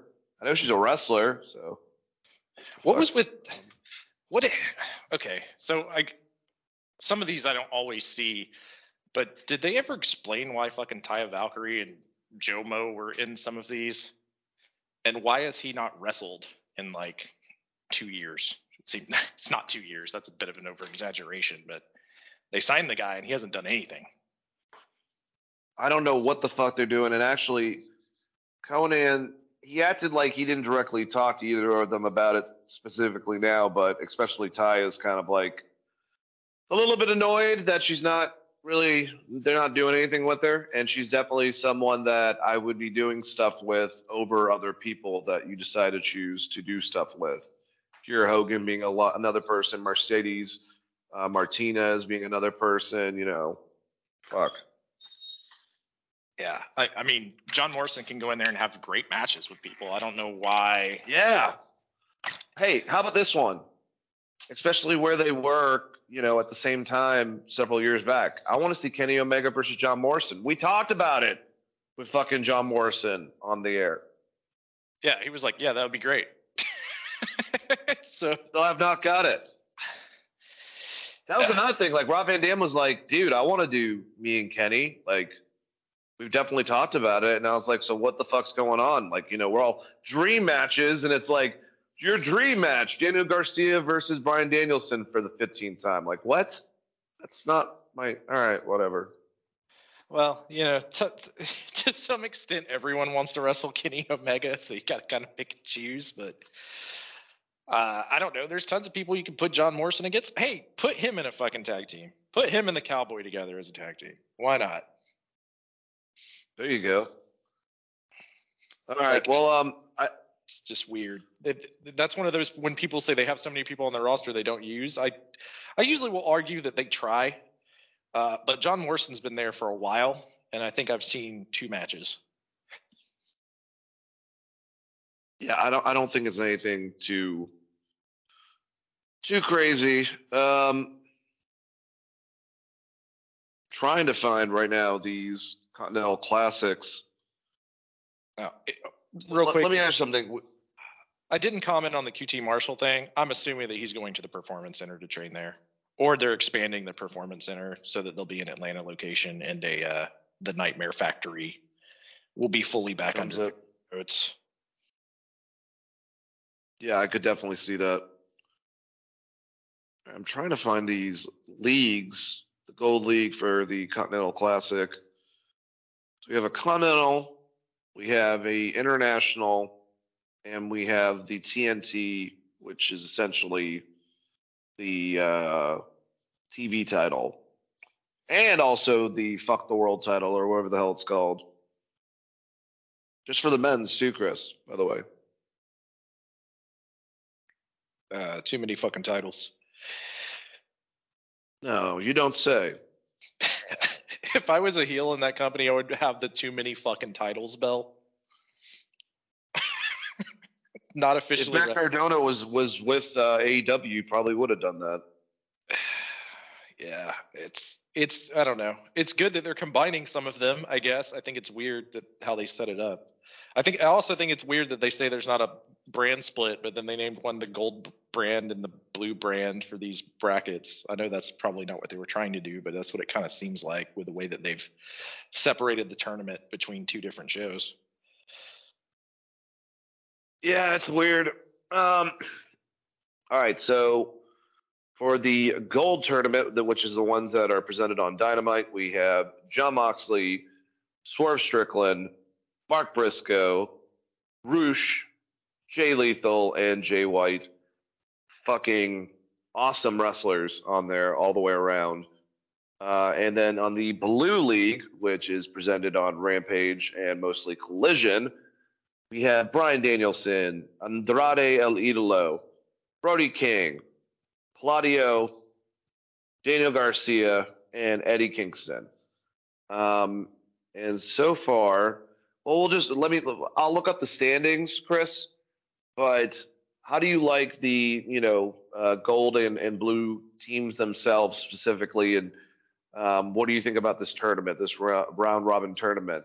Uh, I, I personally think it's uh, a lot of fun. I like it, and I understand that probably a lot of it is the fact that Bryan Danielson realizes him and a G1's not as possible, and now they can kind of have their, you know, a round robin one over here in the states available. So I get that. Uh, but do you like uh, both leagues? And um, I don't know. I don't know. I don't know if really heavily going into this after the pay per view was the smartest idea. That's my still my biggest gripe. Yeah, I think that was my biggest problem is all of these people had storylines that you could have potentially built off of coming out of the pay-per-view, but I like all of the performers in the tournament and I like a lot of the matchups there. Um if I had to pick the finals, if I was just making a bold prediction, it'll probably be Swerve versus Kingston. And we'll probably get some we'll get uh, that that I think is probably going to be what happens. But it you know you could go either way with that. Do, does Hangman come back and like destroy Swerve and it takes him out of the tournament? Like there's there's ways to get around that if they don't want to do that. But based on how they've been pushing Swerve, I would I would assume that he's going to win the tournament, and I don't necessarily love that idea for the reasons I pointed out earlier. I kind of wish that he would be past that and move towards the main event picture. Yeah, no, I, I, I- can agree with you on that. Um, but yeah, this tournament pretty awesome. Uh, we definitely have within the gold side uh, couple couple big winners uh, as far as Moxley, you know, having two wins. Um, Swerve, unfortunately, no, no, not not Swerve. Swerve also being uh, one of the leading, and then Rush at uh, lost his first match and won his second match. Uh, Jay White, same thing, and then you have Mark Briscoe and Jay Lethal. Both have not won one uh, match so far, so pretty uh, pretty interesting.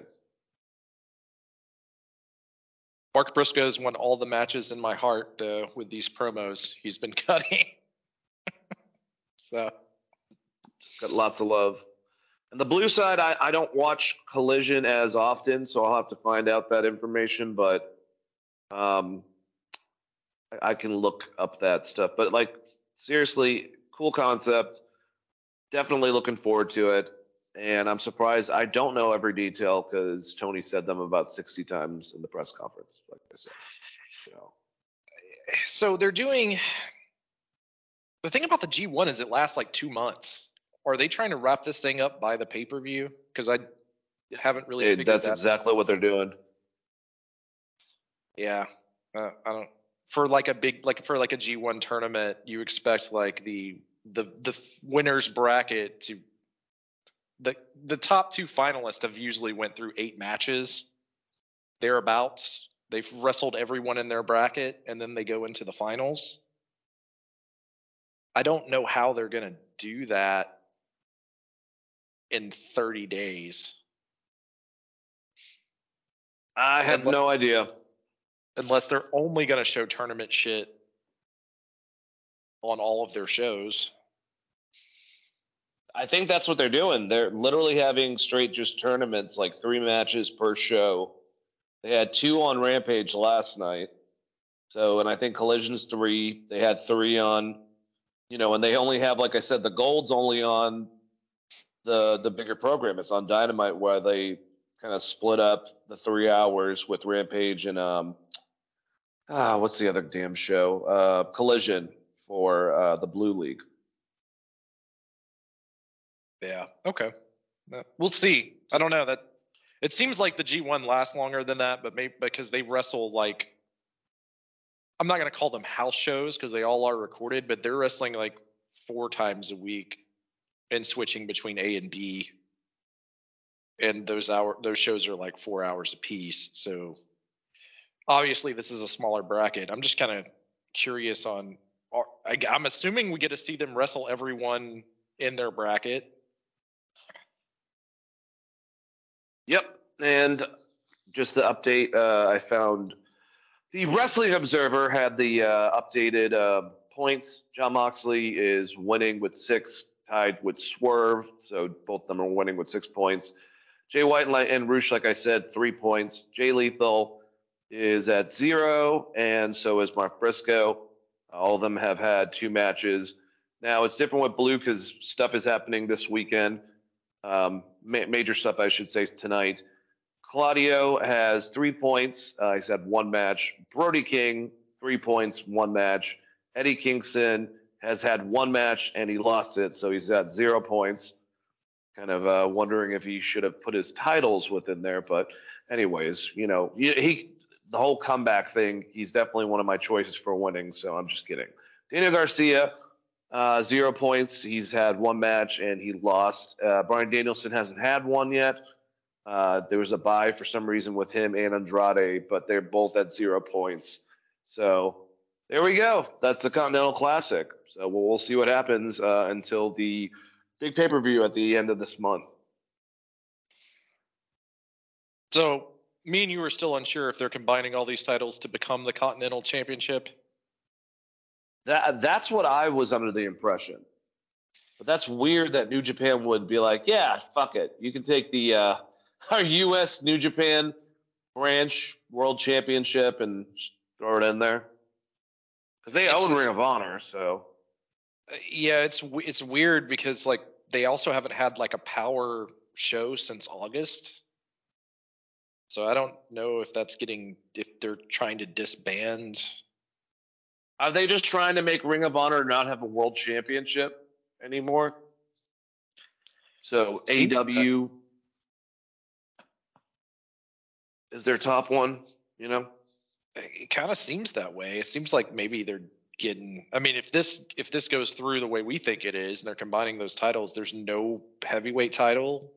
Samoa Joe just basically gave up the TV title. Are they just going to kill off Ring of Honor altogether? Not 100% sure. Um, but yeah, Because I could see them doing that. They're moving to 12 pay per views next year. Maybe they're just going to do like an ECW one night stand for Ring of Honor with Ring of Honor type matches as a pay per view and just be like, hey, we own the video rights. Because I'm sure it's not. They're already booking three shows with Ring of Honor put on top of it. I don't know what Ring of Honor subscription numbers look like and how many people are actively watching that show, but I have not heard a whole lot of people fucking talking about that show uh, on good point. your mainstream podcast or just like in general on the internet. You don't hear a lot of people talking about Ring of Honor uh, as a show unless they have a pay per view. And then on the pay per view, they're bringing in mostly people from Dynamite, see me like the, at least the last few. So they may just be ready to kill that thing off completely and this could be the start of that if they if they really are getting rid of that that would be very unfortunate to see the ring of honor title go by the wayside especially with the lineage and everyone that's held it a lot of people that are big stars in both companies have held that title um, but i guess everything has an expiration date I guess I don't know. It's it's a bit strange. I guess we're gonna we're gonna see at the end of this tournament where that's gonna go. So I'm sure they're gonna give more information. Maybe they'll actually like I, I could be completely wrong, but that's I thought that's what they were basically alluding to. Um, sometimes honestly, it's not even Excalibur's fault. They'll have so much going on. He's trying to explain things, but he's got to go so fast. So I don't even know what the fuck he said. It, it reminds me of WCW with Tony Schiavone trying to have to explain this shit. So it's funny that those two are on commentary together because like WCW would do shit like that where they would strip titles and then put out new versions of the titles and then just like especially towards the end of WCW where it's like I have no fucking clue what's going on with this show. Like at all, as far as like the title picture is concerned, I know, I know, I know who the heavyweight champion is. I guess that's all that really matters. But, um, yeah, I mean, they still have other. They have the Ring of Honor trios titles. They have the fucking Ring of Honor TV title that they'll have to deal with. They have the Ring of Honor women's title that I think Athena still has. Like they have. If you were going to do that, it would have made more sense to do like a Night of Champions um, instead of just doing this with the Ring of Honor heavyweight title, unless you're just going to make all of the other titles defunct, which is I don't know. It's just weird, and they have not done a great job of explaining the future plans for Ring of Honor in general, even before this tournament started. Chris, my biggest thing in all of this, if a person were to get both the international title and the continental title, would they be the intercontinental champion of AEW? That's the other thing. Is like, yeah, I guess so. So you need a. You, it's it's more so from from what I gather at least. International seems like more the intercontinental, and I guess this is more of a U.S. because Ring of Honor is a U.S. based company, and that's the U.S. version of New. I don't. I'm just fucking reaching. I have no idea, but we got a lot of titles. There's a lot of titles. Are you saying it's almost like this company should have done a brand split and a draft, maybe?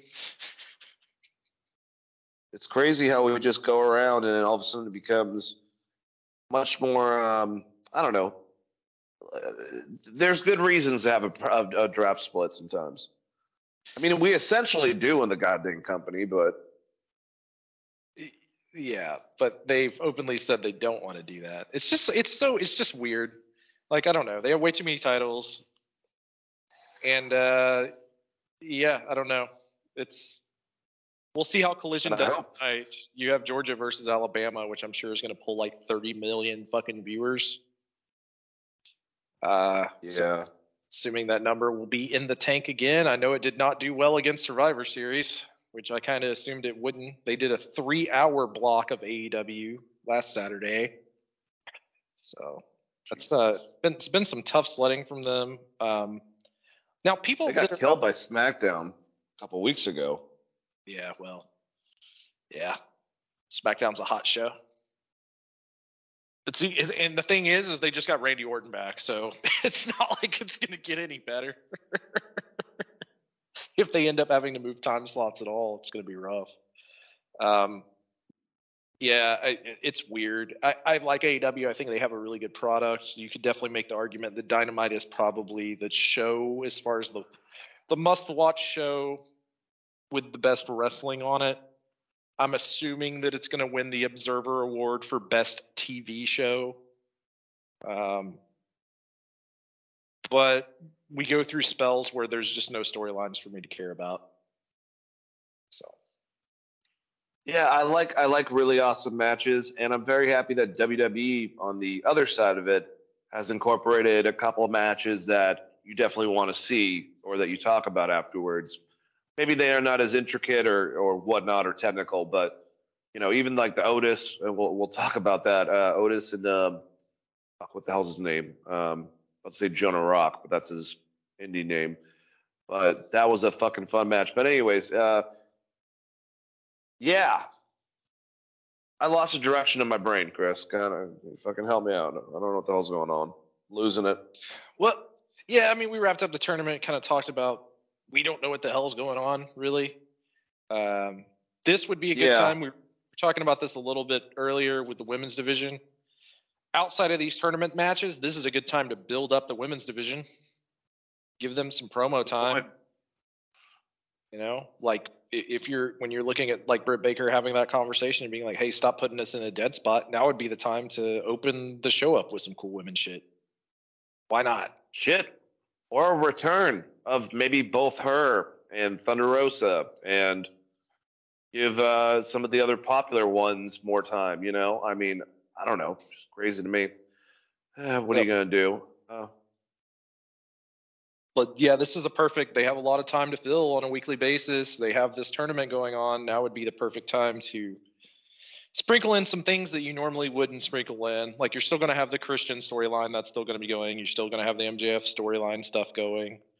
Um, but try to cut their promos down a little bit and put in sprinkle in some more women's wrestling. Um, I agree with you. Yeah. All right, so I'll, I'll specifically ask you. I thought all three of the Continental matches uh, were actually really good.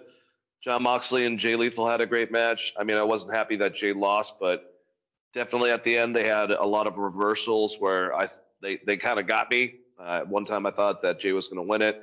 Uh, I think I really liked Rush and Mark Briscoe. Not as technical, much more just hard hitting. Both of these guys, if you hit them pretty hard, they just get more and more snug. And they beat the shit out of each other. Once again, one of them had a win, one of them had a lose, and they both had a loss beforehand. So, fortunately, I hope we see Mark Briscoe have like a little bit more of a climb um, out of this uh, hole. And then the, of course, uh, last match that we had on the paper or pay per view um, on the whole entire thing was. Sorry, I can't get to it. Swerve Strickland and Jay White, who also had a pretty damn good match, um, with, like I said, Swerve winning. Um, yeah, I thought these guys really tore it up too. Um, I like Swerve because if he, as he's been presented, I mean, between Killshot and AR Fox, all the way to what he did with, um, you know, Hangman Page, he's great at brawling. He's great at high flying, so he can interact with, you know, like he did as Killshot once again, with a lot of the other high flyers. Uh, if you want a more in a tentacle match like this, where Jay, who has a lot of those qualities himself, they can kind of just do work on stuff like that. So I thought these guys had a good match, but my favorite one was Mark Briscoe uh, and Rush. Uh, which was your favorite match out of the three for the uh, tournament itself, Chris? Probably Mark Briscoe and Rush. I did really like the uh, the swerve and uh, blah blah blah blah. Why am I slipping now? Jesus. Uh, the swerve and Jay White match. I didn't like that Jay White lost at the pay per view and then lost his first tournament match, especially considering what Swerve went through. I thought maybe he could have sold like how brutal that match was a little more. Um, so that one kind of knocked it down a little bit. So Mark Briscoe, uh, this the Mark Briscoe match was probably my favorite so far. Yeah, and I would say the other big thing that came out of Dynamite, I mean, there were smaller stuff perhaps throughout the night, um, other than the tournament. Uh, specifically, where are we? Sorry if you guys can't tell, I'm reading this. MJF uh, and Samoa Joe, kind of MJF, kind of almost bitching out, and and Adam Cole calling him uh, out for that. Um, you know, presented with the match itself, kind of coming into this week, we had him attacked, and Samoa Joe kind of wants him at his best. So at the end of it, him getting attacked, Samoa Joe coming out to help him, and then this devil uh, coming on the screen and saying that he wants a match between I don't know if it's part of his entourage or if he's going to be one of the people, but against Samoa Joe and MJF. So that'll be interesting next week, Chris. Yeah, that's the one hook for next week's show. Is do we find out who the devil is? That's what they're what they're going with the tournament and that. Um, I like the idea. Is it. Vince McMahon? That'd be amazing, but no, I don't think I don't think so. It's Larry David. Confirmed. Shit, maybe maybe it's Dolph Ziggler. No, Possibility. kidding, but um, yeah, it's I, I don't know. I'm definitely going to tune in to watch that. I like uh, I like the idea that Samoa Joe is just going to bodyguard MJF since MJF is hurt right now and got to heal up before that pay per view. That's uh, that's a very Samoa Joe ass thing to do, and I'm I'm here for it. So I'm looking forward to that. He doesn't want any any any bitching and complaining after he beats him. Basically, like no no no no no no no no no. Yeah. I'll make sure you're out- up to at least fucking seventy percent before I choke your ass out. On commentary, they need to start pointing out the fact that MJF did kind of cheat to beat Samoa Joe to begin with, right? I don't think they've done a good job of, you know, Samoa Joe shook his hand and was like, "Ha, you got me," but like Joe's gonna try to kill this man, so they should really be pointing that out a little more on commentary. He fucked up. He he pissed Sweet Tooth off. So good luck with it, MJF. And his voice sounds even scarier than Will Arnett. Um, so Wardlow killed AR Fox, uh, just murdered him. Uh, I'm I'm kind of getting sick of like the knockout ref stop thing. Whatever. Um, and then we got the return of uh, uh, whatchamacallit, um, Dante Martin, which was cool, but now the Hardys are cannon fodder for returning Dante Martin in his hometown. All right, whatever. But them and uh, Action Andretti went against the two of them, and Zay. That was fine. Uh, Julia Hart had a good match against Emi Sakura, who's always entertaining, and Julia won. And uh, yeah, Christian. I forgot about this. This motherfucker. Uh, so Edge comes out, piss and vinegar, challenges Christian to a title shot in December 6th when they're in Montreal. And Christian comes out, who now has nobody because they've gotten taken out by Edge or or whatever. Um, you know, comes out and he kind of like starts bringing up personal stuff involving Edge's mom, just you know, but like trying to like get back on his good graces, but just being a fucking conniving bastard like he is. And uh, Edge wasn't having it. Uh, you know, he wanted to now get the tag team back together. Uh, that was definitely not going to happen, and he basically, uh, you know, I, Edge's and uh, I keep on calling him Edge. Adam Copeland's intensity sometimes really good, and this is a situation where it worked for me and kind of put some more uh, fire within this fuel. And as crazy as it sounds, they have not actually wrestled each other that many times in their career. Um, so obviously around the time when they originally broke up, but it's going to be cool now that they're both, you know, kind of legends, single stars. One's a heel, one's a baby face for them to really have a match. And we're having it in a couple weeks. I think it's in two weeks in Montreal. So that will be interesting, Chris. Yeah, I expect a fuck finish out of that match and a reset for the pay per view. But yeah, I'm, I'm enjoying the storyline so far. I like that uh, rated R superstar himself. I'm just gonna roll with that, so I don't call him Edge. Uh, is out here murdering people. Set up this set up this match with Christian. Um, I'm wondering if Edge is real. Re, well, God damn it, Adam Copeland is rethinking this whole uh, I'm gonna go to AEW thing because so far Christian has kind of looked like the bigger star, and I think that's partially that fan base. Um, but yeah, I agree with you. When when Adam Copeland is able to get his intensity across, that's the the Copeland you kind of want, and they're doing their best to make that a thing. But Christian is maybe the best heel on the planet right now, so it's kind of a killing kind of, kind of seeing it. It's weird seeing those two have this kind of feud because it really makes you think like who was actually better? Was it Christian or was it Edge? Yeah, no, I, I agree with you. They're they're they're both great, and uh, Christian kind of was the the second guy in a lot of people's uh, eyes, and um, be- between him going to TNA and ended up becoming a, a pretty big wrestler with within there, and getting the NWA title, and then the TNA or the TNA title, and just being a huge heel, uh, coming back to WWE, getting the world fucking title. Um, he just had one hell of a career and has been I mean, it's it's it's kind of similar to how I feel about Jeff Jarrett. It's like he's so you want to fucking punch him. I, you know, it's he's he's got that heat. Uh, he's got a very punchable face, and he's a great technical wrestler too. Great heel wrestler. Yeah, he he really is. I'm I'm holding out hope that we'll get one more Christian versus Kenny Omega match because that was fucking phenomenal. So maybe down the line before they wrap things up, I want one more of those. Pretty please, AEW, make that happen. Yeah, that would definitely be awesome. All right, um, let's talk about uh, Survivor Series. Let's go uh, over to WWE. We had a pay per view um, over in Illinois, uh, Rosemont, at the Allstate Arena, and uh, this was War Games. I gotta say, Chris, I don't know how you'll feel about this, but since we do have the brand split itself, and I know the War Games matches themselves take a long time, I still would love just one traditional match.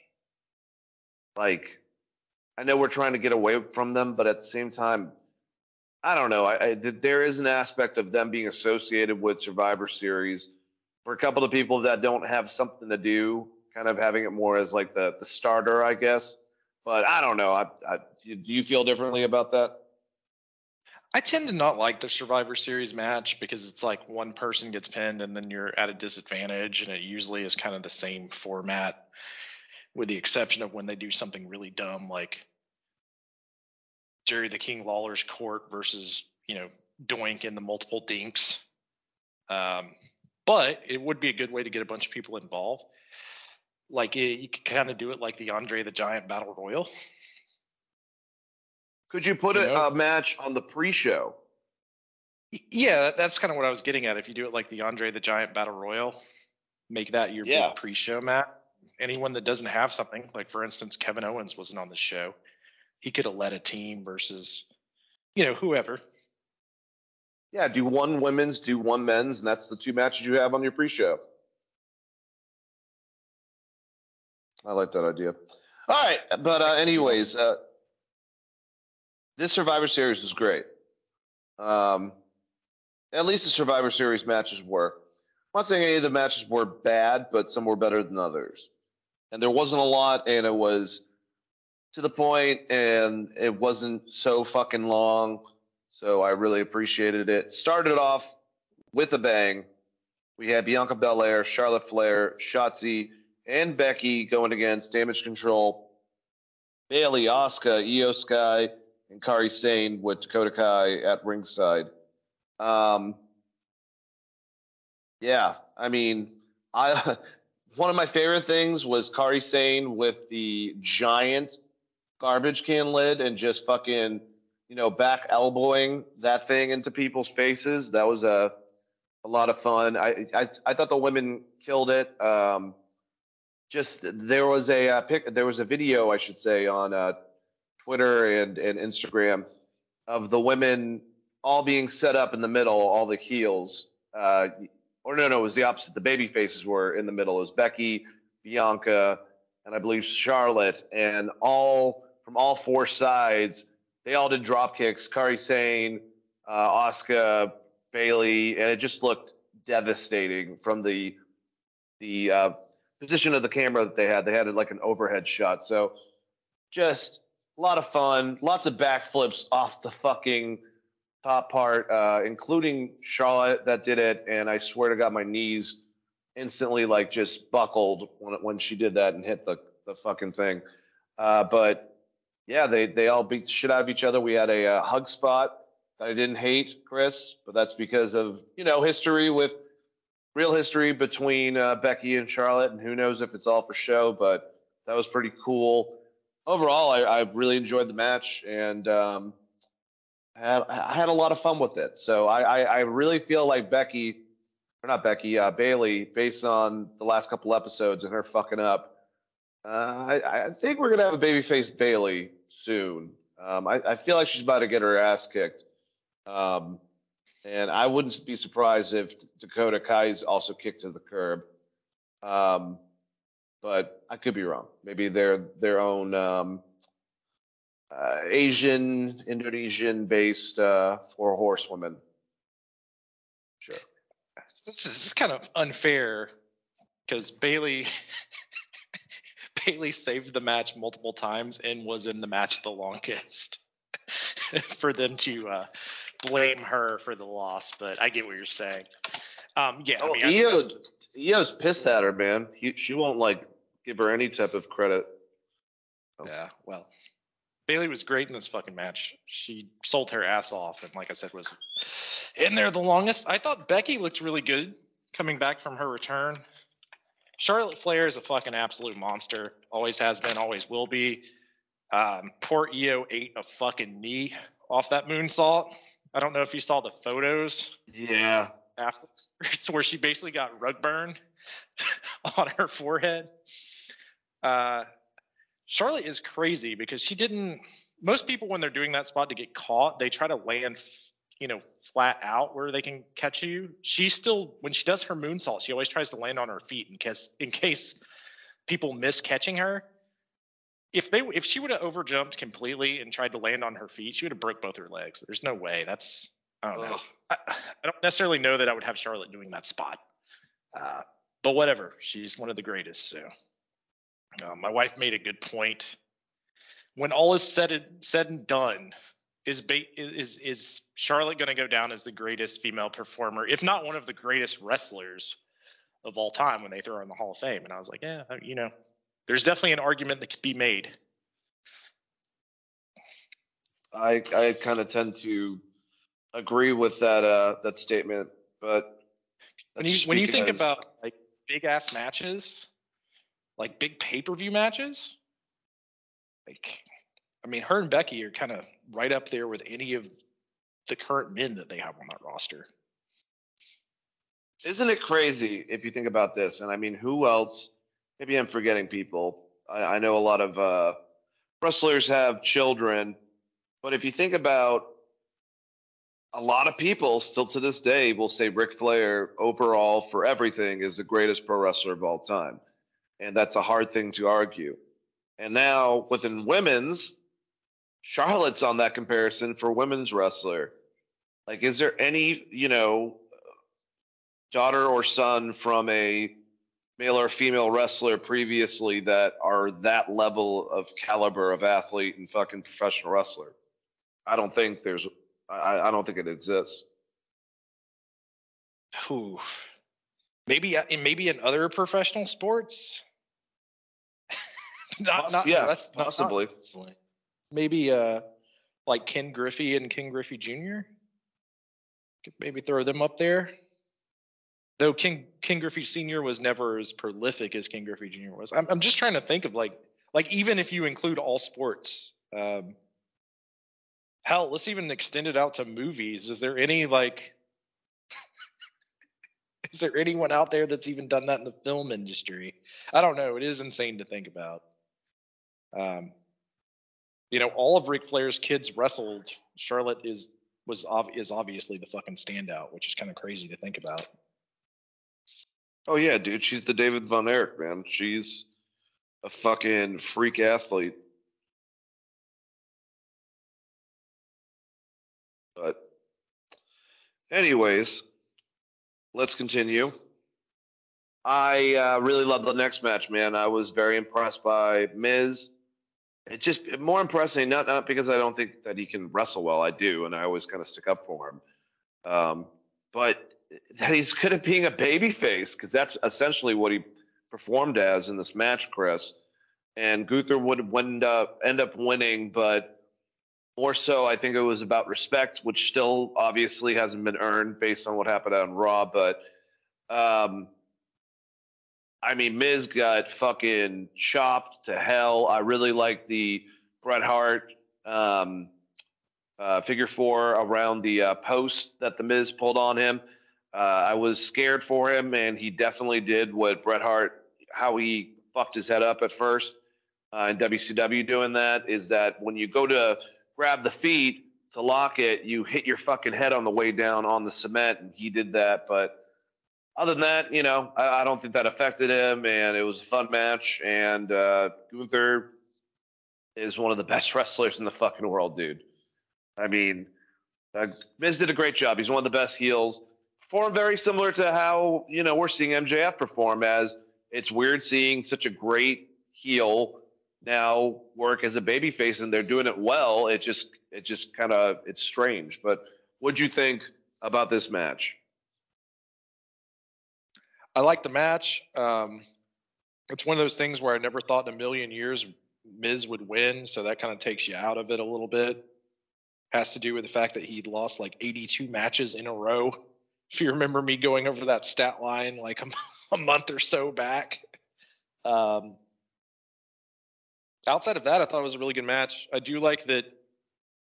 You know, even Miz, even though he was working as a babyface, he tried to do all the chicken shit heel stuff he could. Like he pulled out. I mean, he low blowed Gun- Gunther, right? Like he he tried.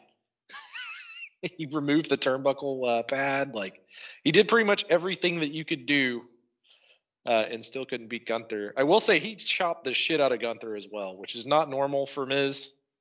Uh, but Gunther had some handprints, so he wasn't he wasn't being a big softy in this match. Uh, Miz's kicks still looked like shit, and that was a big focus of this match. That kind of takes me out of it. Um, but yeah, it was fun seeing the. Uh, they called it the Bret Hart spot, and I'm assuming that's because Ric Flair is signed to AEW now. But that's Rick. That's a fucking Ric Flair spot. I know that Bret Hart did it in the Stone Cold match and, and a few other instances, but that's. I mean, Flair started it. So to me, that's a Flair spot. Yeah, no, I I I, I agree. it's it has to be a Flair spot. I'm I'm trying to think because I, I I do remember Flair's done that around the ring post, right? Yeah, Flair did it around the ring, but he used to do it to Dusty around the ring post. I mean, he's done it. I- I- yeah, for some reason I'm thinking of Ste Steamboat. He did to him. Um, but yeah, that's definitely been a Flair spot. Yeah, so I, I mean, it's it's fine, but it, this is a small nitpick of mine. I was like the Bret Hart spots, it's Flair spots, figure four around the ring post. but I get why they wouldn't necessarily want to say that. This is a small nit, small nitpick. Uh, I thought I thought Michael Cole was really good on this show, and I did not like Corey Graves on this show. By the way, on I agree. I don't know what Corey if Corey was just off, but I don't know. He he didn't um, he didn't do much for me on this one as far as commentary goes. All right, so our next match. Um, so what originally was supposed to happen within the feud, Carlito was uh, defending the honor of Rey Mysterio against Santos Escobar. Fortunately, I guess Carlito like tweaked something. Um, not 100 percent. So Dragon Lee was put in place to go against them, and they had a really good match. I mean, they had less than 10 minutes to be able to perform it, but um, Dragon Lee is a really great luchador. He is. Um, this was this was good. I that's one thing I will definitely say AEW has, I think, over uh, WWE is the, the quality of luchadors, and it's the fact that they have an open relationship with AAA. They, they also work with CMLL, so we've seen the best of everything, and then the wrestlers they have in house. Pentagon, who also does shit with all of them, are some of the most popular luchadors, but they're starting to really build um, a great amount of, of good wrestlers in that uh, area, and I thought these guys had a good match. And I'm really liking heel Santos Escobar. I think that he's pretty pretty. I, I kind of liked him better as the, the the more mob boss that he was going for beforehand in NXT. Now it's kind of like he's more unhinged and just wants to like you know fuck people up, but. I still think that he's better as a heel than a baby face. Maybe it's his voice. I don't know. Yeah, I agree with you. And the times that we've seen him as a babyface so far has just been him for some reason protecting Rey Mysterio. Like I don't I don't know. So maybe it's a little hard harder for me to judge, but I, I like that character specifically had in NXT a lot better than the babyface run. So I am glad to see him return as a heel. Uh, Rey Mysterio Jr. said he's hanging it up soon. So is that his final match? You think that's going to be the one? Wow, Santos you ending think that? the career, taking the No, I- mask or something? I would assume that it would be at Mania, which is now. I mean, what the fuck's going on with Mania and the potential of how big this next one's going to be, which is 40, I believe. Um, could his retirement match be a part of that as well? Like that would be one hell of a send off. Could be. I mean, if he's going, I mean, he's not going to stick around for a whole nother year, so we might see that. Um, and if Escobar retires him, is that a good out for you to turn Dom and Rhea babyface? They go. Do you go down that road as well? Like, because we already have the bubbling up with Damian Priest and uh, God, why why do I want to say Drew Galloway? Drew McIntyre, um, and and Finn and, and Damian have also had their problems. Is it going to be the disbandment of that group? Then, you know, going forward, could you have Escobar versus Dom? Dom becomes like a little sentimental about his someone taking his dad out that isn't him.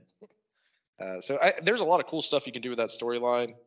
Uh, sucks Carlito wasn't able to do the match, but I think it it worked out fine. Dragon Lee's a phenomenal fucking wrestler.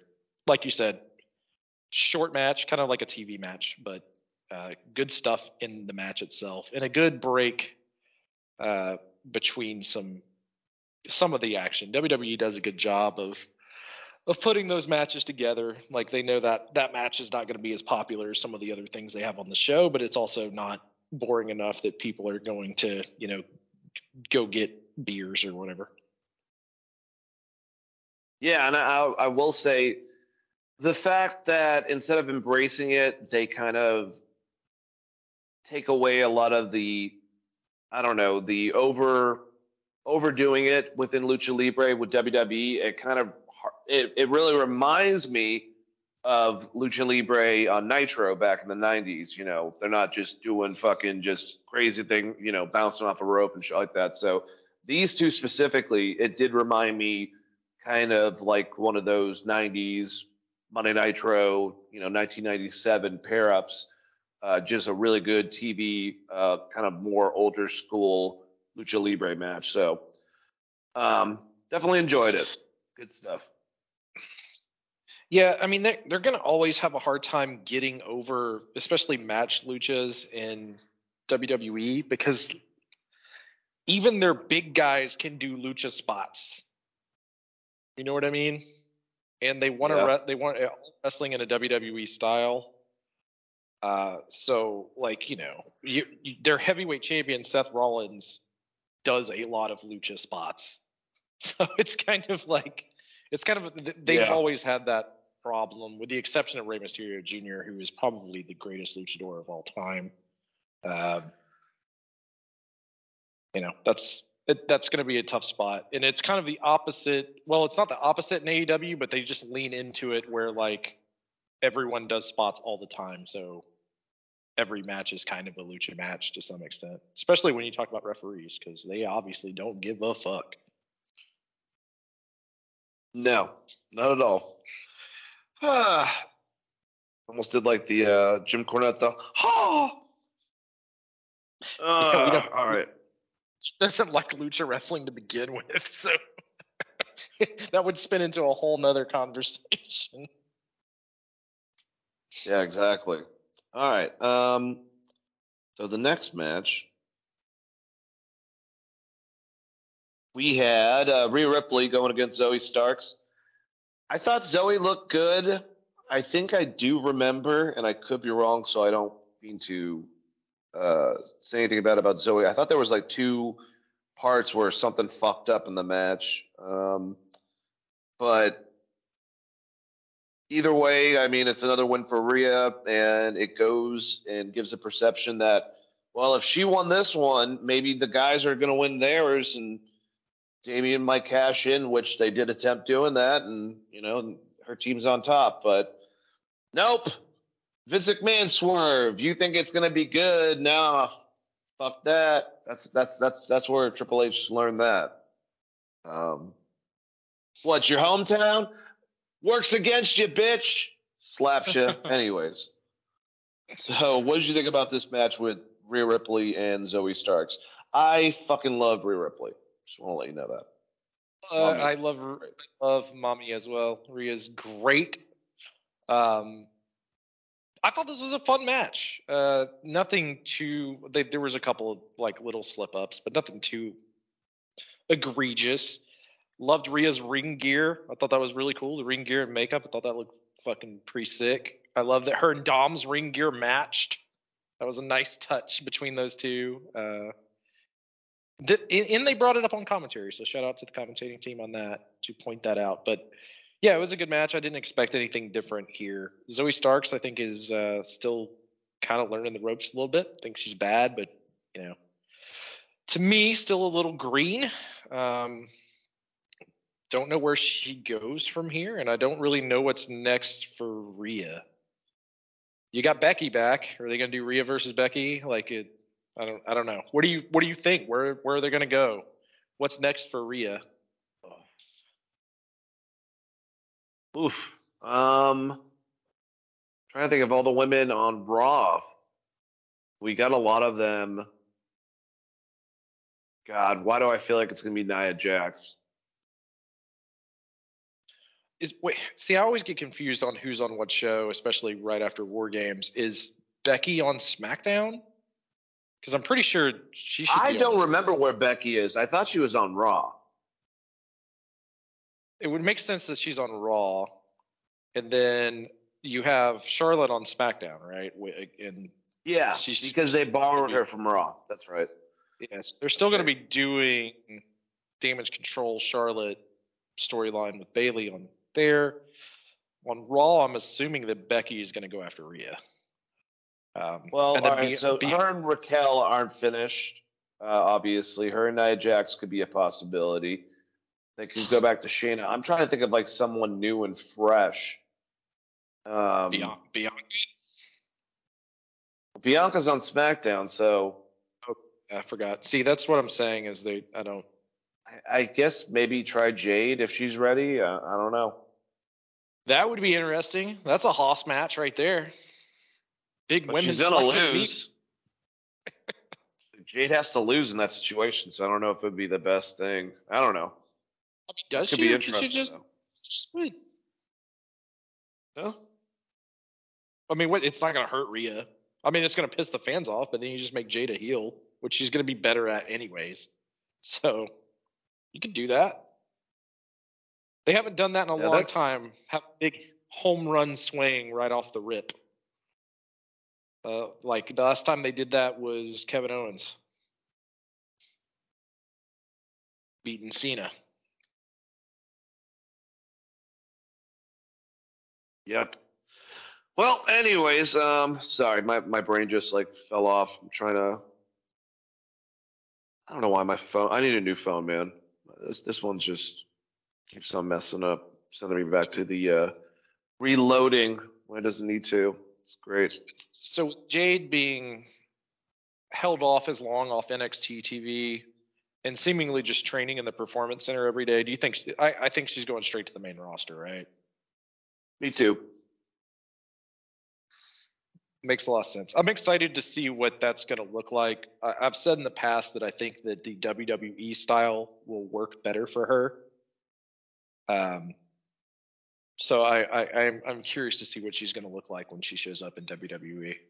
The fact that they're able to script out their matches a lot more and they're not they're not trying to hit a bazillion spots or have like 20 minute bangers. Not that there's anything wrong with that, what AEW does, but for Jade and where she's at in her career, it's probably, I think that she's going to have a better matches in WWE. And I want to keep on doing the Hoss thing. So the same place we have Zoey Starks, Shayna Baszler, uh, Nia Jax, obviously Rhea. Put Jade there, and then fucking like I said, sign Kamille when she leaves NWA and put her on Raw too. Fucking just all the Amazons, I'm I'm just all of them, Chris. WWE's killing it with their women's division. So it's uh And they have two very distinct women's divisions. I wish their tag division was better, but I don't hate the tag champions. I really like Chelsea Green, so that's good. Yeah, it's almost like they should get rid of the tag championship and then have like a mid card women's title. I'm down for that too. Yeah. As opposed to having like a focus on like trying to spend time on the tag division that just doesn't work like change that to like a your women's version of the IC title or something and then have that go across both shows. I yeah, I could see that being very beneficial actually. I like that idea. Um, all right, so the last match, um, probably my favorite match, yeah, I would say on the card. Uh, Cody Rhodes, Seth freaking Rollins, the champion. Jey Uso, Sami Zayn, and Randy Orton going against Judgment Day, Damian Priest, Finn Balor, Dirty Dom Mysterio, and JD McDonagh, um, and Drew McIntyre. Uh, this match was a lot of fucking fun, man. Um, they were able to set up, you know, some of the uh, friction between people within the group, but I mean, it was, it was, uh, it was a violent affair. I guess it's the best way to put it. And uh, I'm trying to remember like certain things. I think like the biggest thing I will say is the pop, the reception Randy Orton got when he first came in, you know, and they kind of had that is he going to show up kind of lingering the whole entire time. Now, I will say at the same time, it doesn't make a lot of sense because, you know, if if he's if they don't know he's going to be there, but he or if, if he's actually there, you you would think that he would have just not made them wait. I don't know. I mean, it's it's stupid like little nitpick stuff, but either way, him coming there looking jacked as fuck. Uh, it, he wasn't in the whole entire match that long, but it was enough to set up uh, first them taking JD McDonagh and just chucking him off the top of the cage, perfectly getting RKO'd by Randy at the bottom, and then uh, Randy, you know, kind of handing Damian to Cody and getting, uh, you know, Cross Rhodes the win, and the baby faces win this match. Um, we'll talk about what happened, obviously, afterwards, and this is going to be the big talking point. I'm sure that a lot of you guys were waiting for us to talk about. But first, the actual match. I thought these guys killed it. They destroyed each other. And um, I I'm really happy that Drew McIntyre was in it. I love that spot. I think it was supposed to, obviously, but when they did the Brothers of Destruction choke slam, but they had like three people, um, and it was just the two of them. So it was Drew and Damian, and they grabbed like a bunch of people together and did the spot that you would see Kane and uh, Undertaker do. Uh, but just li- like I said, a lot of fun, a lot of fun in this match. Everyone looked pretty damn good. Uh, what'd you think, Chris? I will say that JD McDonagh, someone needs to just calm him down a little bit because his last two like pay per view matches, I don't know if he's just getting in his own head or something, but he had a couple of fuck ups. Um, in the match. I did like the spot where he tried to get the hell away from everybody at the end. He pulled, he channeled his inner Austin Theory.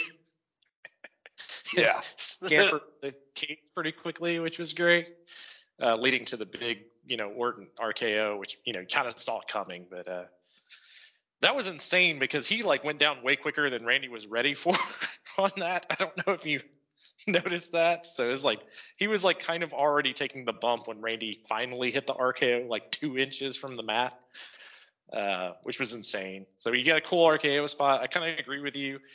I think the only reason they did that is because of what was coming later with Punk.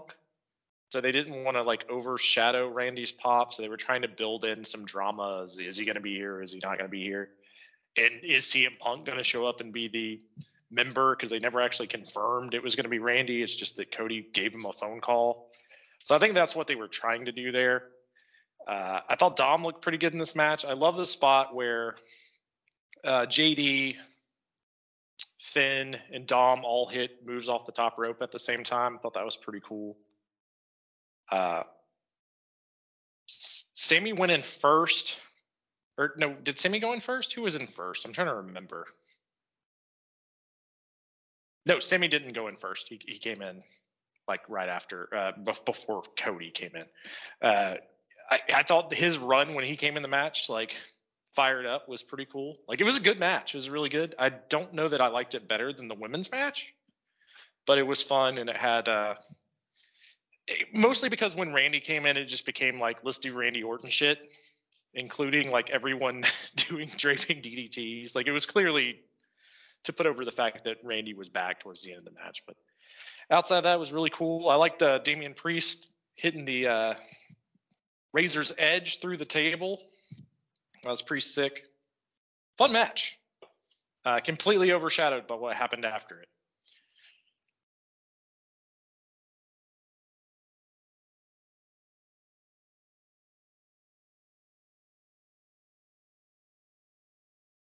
Yeah, dude. Um, it was a fun match, but there was something else that happened, and Hunter is a son of a bitch. This is something that he did in NXT. He's done it a couple times now in WWE, where it will get to the ending.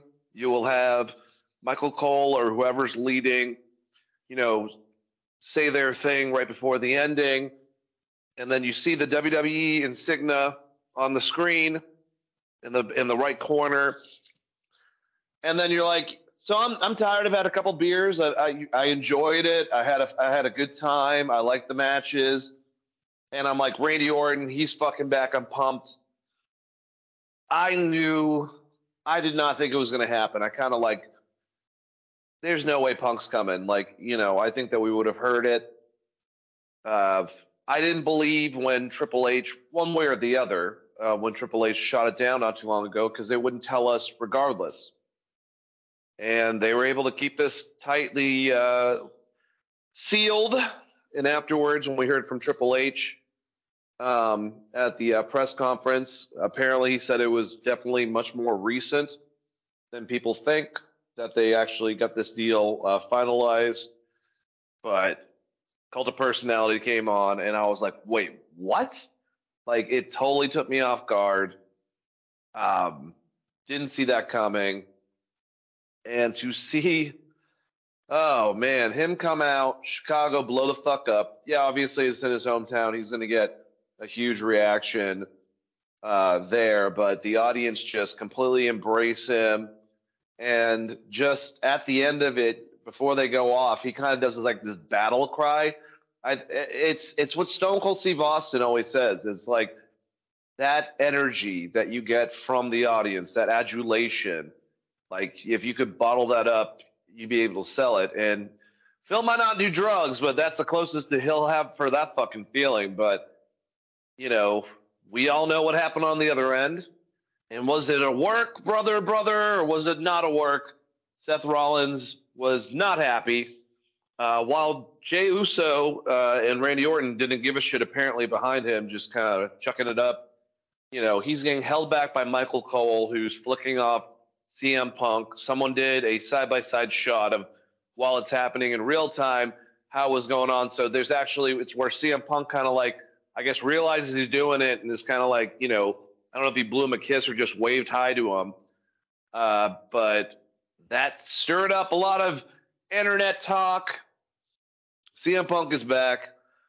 Just came out, you know, made his presence known, and it just fucking blew up, man. I mean, the crazy thing is, is that it was being covered on everything. I was seeing YouTubers that I had no idea, or, or people on Instagram, you know, that I follow, um, influencers, if you will, uh, talking about this shit. And I mean, I I guess he got some of that when he went to AEW, but the fact that the common fan, or, or uh, especially people that don't watch it as much anymore, uh, WWE CM Punk, they associate that. It created a buzz. It was the most YouTube rewatches out of anything that they've ever had on WWE. Uh, Busted Open what episodes and they're still the number one wrestling podcast on Sirius XM and one of the top I think sports just in general. Uh, their numbers were up just because they were covering this every fucking day. Um, people made it a big deal. That's all I gotta say. But Punk is back in the WWE, and as someone that his is his friend on Friday on Busted Open, Thunder Rosa said she was really happy for Phil and that she loves him, but to her this is his last fucking chance in wrestling. Um, and what she meant by that was, I mean, this is it's so amazing that this somehow happened. I mean, it really is hell freezing over, as he would say, as as Mr. Paul Levesque in the picture of them pointing at each other would post and say the exact same thing on Twitter. Never thought I would see this happening. Now, the difference between me and you, Chris, I got back into wrestling because of Punk and the mystique that he had to him and hearing the promo he cut, the pipe bomb, the infamous pipe bomb. Uh, but you lived through that whole entire thing. So the reception that people gave him, the fact, did you, I mean, I think me and you both, there's no fucking way. And did it, did it uh, take you off guard when it actually happened? No, I mean, no, not really. I, I mean, it would have been more off guard if it would have happened before he went to AEW. But then he went to AEW and worked there and had a very shitty exit and seemed like he fucking hated everybody that worked there. And if there's one thing we know about CM Punk, he's a little vengeful. So when they rumored Survivor Series, I mean, I think we talked about this months ago, being in Chicago after he got fired. I was like, he's probably just gonna fucking show up. Because I remember talking about, I was like, I wonder if Tony bought the music and is he going to come out to like an AFI tune or do something, or is he going to come back to his old, old tune? Turns out, uh, I guess that he he just has the rights to that song, much like uh, uh, Edge. Um, but yeah, like I I wasn't surprised just because of the way everything ended in AEW. I mean, even if Punk doesn't want to work there, like at the same time, he's like, "Fuck you guys." which is a very CM Punk thing to do. So, not uh, not entirely surprised. Also, Vince is no longer in charge. I'm sure they're going to give Punk a very limited schedule. He's going to make probably as much money, if not more, than he was making in AEW. He'll probably get to pick who he wants to work with. Seth being the first one. Um, all of that shit seemed like a work to begin with. With Seth kind of like talking negatively about him at first and then saying he wanted to work with him if he does come to WWE and then this whole tantrum at the end of the match. Punk coming back to WWE is a bigger deal than him going to AEW. It just is. It's it's bigger because of the legacy he kind of left in WWE and how that thing ended and how no one thought it would ever happen. Um, now, will it move WWE's ratings that much? I don't know. They're they're really hot right now, right? So it may give them a big gust of wind heading to Rumble and Mania. All that stuff's going to be exciting. I know one thing: WrestleMania is going to be fucking insane this year. with it, with it, all of the talent they have there, uh, the way they've built their champions up. Uh, you got Cody versus Roman more than likely. The potential of The Rock being there, potential of Stone Cold being there. You got Punk back. Um, it's going to be a big WrestleMania. It's going to do a Possibly stupid amount of money. Cena, possibly, Possibly Brock. you got a uh, they got a big WrestleMania. They're going to be swinging for the fences on that one. So it's it's cool. Now do now does this happen if WWE doesn't get bought and owned by Endeavor, a company that Punk also used to work for under the UFC banner, uh, ties with Dana White and all that stuff? Does it happen? I don't know. Like I said, uh, I don't think that he should have gotten fired for that last thing, based on Jungle Boy being kind of an immature prick. Uh, and if he did get fired, I think Jungle Boy should also be fired if you're going to make that decision. So that's uh I don't know. I I would say AEW would grow to regret that, but at this point, I don't think WWE is in competition with AEW. They've passed that. That that moment in history is gone.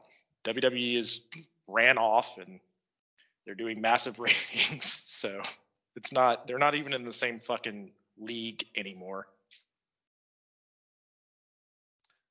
Yeah, I think WWE wants to be whatever. And actually, a lot of people don't know this last Raw. Hunter was not there. It was actually ran by uh, the red faced man, um.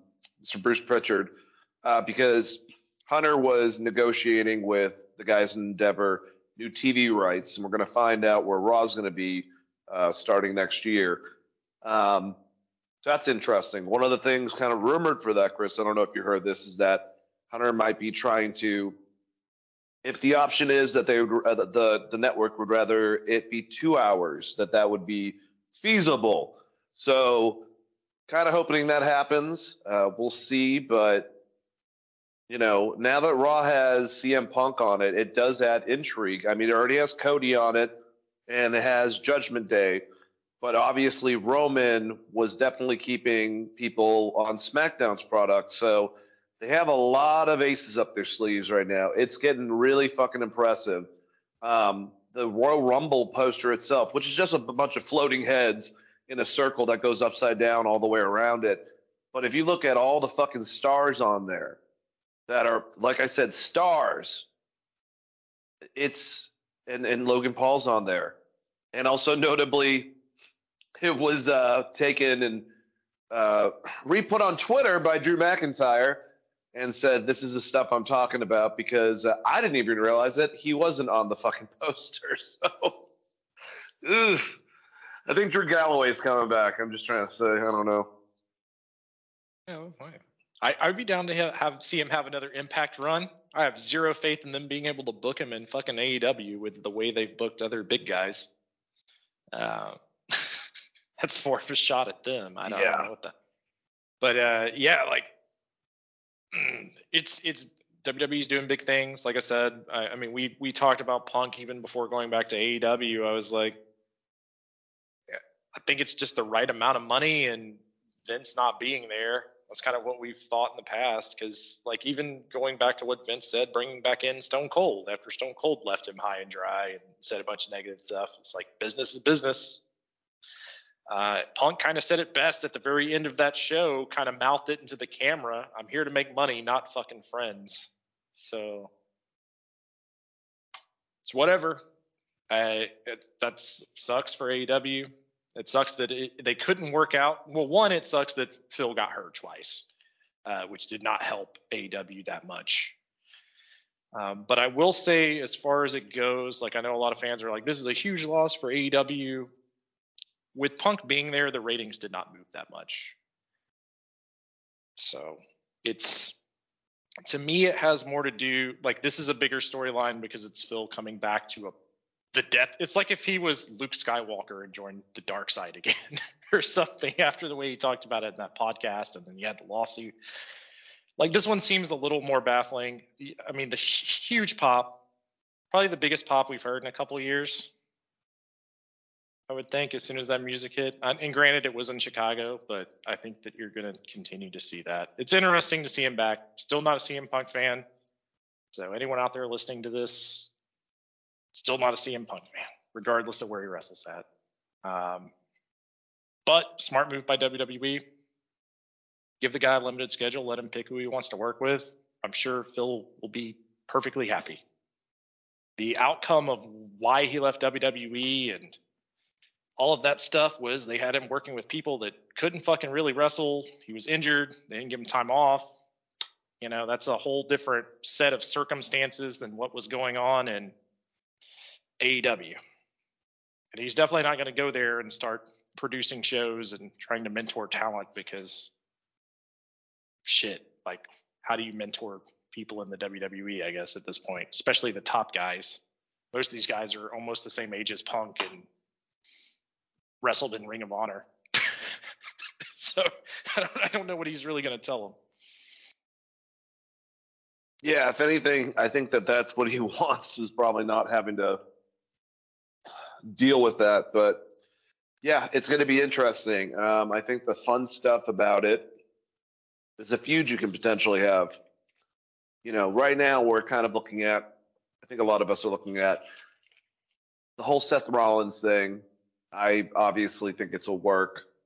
Um, I think that this could potentially lead to them night one for the championship, and uh, that would be uh, that would be a lot of fun. Although there is something, and and the fact that I hope we have some type of I don't know interaction with the two of them next week, because CM Punk's going to be on the Tribute to the Troops show uh, that's on next SmackDown. So if he's there, I would love for him to interact with his old advocate. Just throw that, I don't know, that possibility in there. Even if you don't want to do it, just kind of like have the two of them interact. That would be very interesting. But besides that, I, I don't know uh, if it has any legs to it, but there's a rumor that potentially it could be Austin and Punk uh, if they don't try to get him a championship match.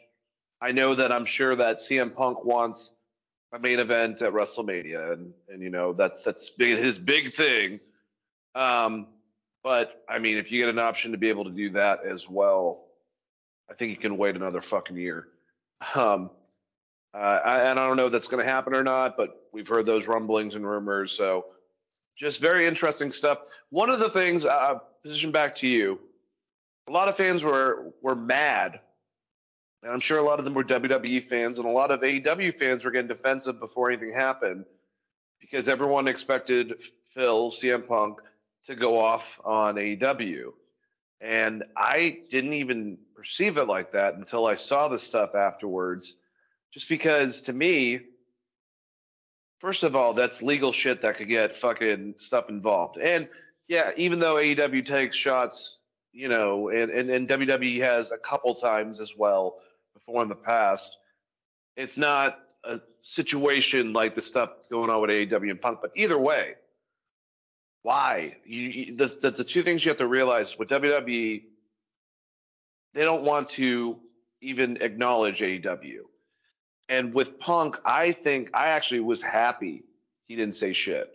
He just talked about stuff. He actually said he was happy. He put on this front, became this big hero, and did what he usually does and shows that that fucking douchey side to him. The last comment that you said off the fucking microphone after he talked to the people and and said all this stuff about him talking to people backstage and getting kisses and shit.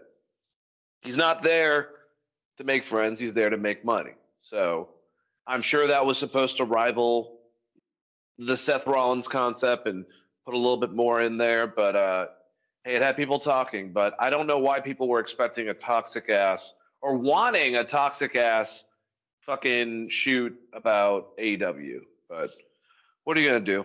Love wrestling fans, especially the younger ones. It doesn't make any sense for WWE to talk about AEW. I mean, it does. I mean, it doesn't. What's that going to do? Pop a rating for one night? Like they, they don't have to care. I kind of assumed that that was what we're going to get. Uh, you know, out of the Punk promo. AEW is different. They're the little underdog. So if he wants to go there and talk about WWE, you know, they're taking a shot at the big mean corporation. Makes more sense for what they do all the time on that product. But for WWE, like AEW exists. they're aware of it, but that's not their their week to week thing. Their thing is setting up Seth versus Punk, and that's what they did. So uh, I think that they're going to do Seth versus Punk at one of the main events at Mania. That that's seems to be where it's going to go because I'm assuming that Cody is going to win the Rumble to challenge Roman. That's been the plan. I think they'll stick to that plan and sprinkle in the CM Punk versus Seth stuff and whatever else they want to do. They got like all the momentum right now and a lot of good storylines. As Yes. intriguing, obviously Seth and I, I that's what I think is going to happen. That's what you think is going to happen. A lot of people do. Seth and Punk's probably going to happen. And as intriguing as the rumor innuendo of Austin possibly being Punk, but I actually said you have Cena on this whole entire fucking downfall. And he's kind of trying to like have his last run. He's been doing stuff lately, but he wants to come back in and finish it up. And would anyone want to see one last John Cena CM Punk match at WrestleMania? Do you do it at Rumble? You could do it at Rumble. You definitely could. Actually, that would be a great fucking place to do it. just because Punk's back doesn't mean he's entering the Royal Rumble. He could just have a match with Cena. Mm-hmm. So I mean, you could do it there. You could also do it. You know, you got two nights, two nights of WrestleMania. So there's there's a ton of things they can do. Like I said, WWE's positioned themselves very well. I'm not surprised that Punk is back. This that made the perfect time to do it. When Triple H came out and he was like, "Oh, I'd fucking love for him to be here," or no, HBK came out and said that, and then Triple H kind of dialed it back. He's like, "Oh yeah, I don't think so." I was like, "Yeah, he's coming." It was much like with the Hardy stuff. I was like, "Yeah, he's gonna be there." Um, Yeah. like it's just Yeah. No kidding. it would just be dumb for them not to try to do that. Uh, and like I said, uh, hopefully this works out for Punk. I would like for him to have one good last run, even though I'm not a big Punk fan. But it would be nice to see him have like one nice run, go off in the sunset, so that you can remember like the positive stuff about Punk, some of the pipe bomb promo, that beginning of that title run, all the work he did in Ring of Honor. Like it would be good to get away from all of the punk bullshit we've talked about for like the past however long we've been doing this show eight years almost at this point it would be nice to have some just a positive outlook on the last part of cm punk's career And I agree with you. I do. All right. trying to think before we get out of here. Stuff that happened on Raw. Kind of talked about the CM Punk promo at the end, so don't have to go over that. But uh, Randy Orton's back. I think we can talk about both situations. He comes out, has a great promo, you know, with the audience. Um, we have just they're they're happy that Randy's back, and I, I'm I'm glad that he uh, received that adulation. But we have um, Rhea Ripley came out by herself, uh, Dominik Mysterio and uh, JD McDonagh, or uh, what the hell's his new name? I always I always do this. I hate people changing their names. Uh, the other guy that's smaller. Anyways, they go after him, but Jey Uso comes out and and uh, helps him out, and um, we have this whole setup. But the whole thing with Randy, love seeing him come out, love seeing his interaction with the audience, love that, and, uh, and they even stated this because I looked it up when they did the drafts that he was a free agent. So that's the case. You know, he's on Raw, and when he was on SmackDown last night, and pretty much the biggest storyline throughout it was he was trying, he was getting courted by both um, uh, Adam Pearce for Raw and by Nick Aldis for SmackDown. And you know, we we have this concept of of not knowing what Randy wants to do, and basically Paul Heyman, who is a little bit threatened by Randy Orton, especially since the fact that the Bloodline put him on the shelf, uh, essentially in storyline. Um, he they're worried about, you know, what he's going to do and trying to convince him to stay on Raw and re-sign with him. And then it's reminded to him that this motherfucker, you know, did all this basically, and you should be trying to go for Roman. And he thought about it, and he chucked the contract for Raw over at Pearce and signed on for Nick Aldis, um, giving an RKO shortly afterwards to uh, Jimmy Uso.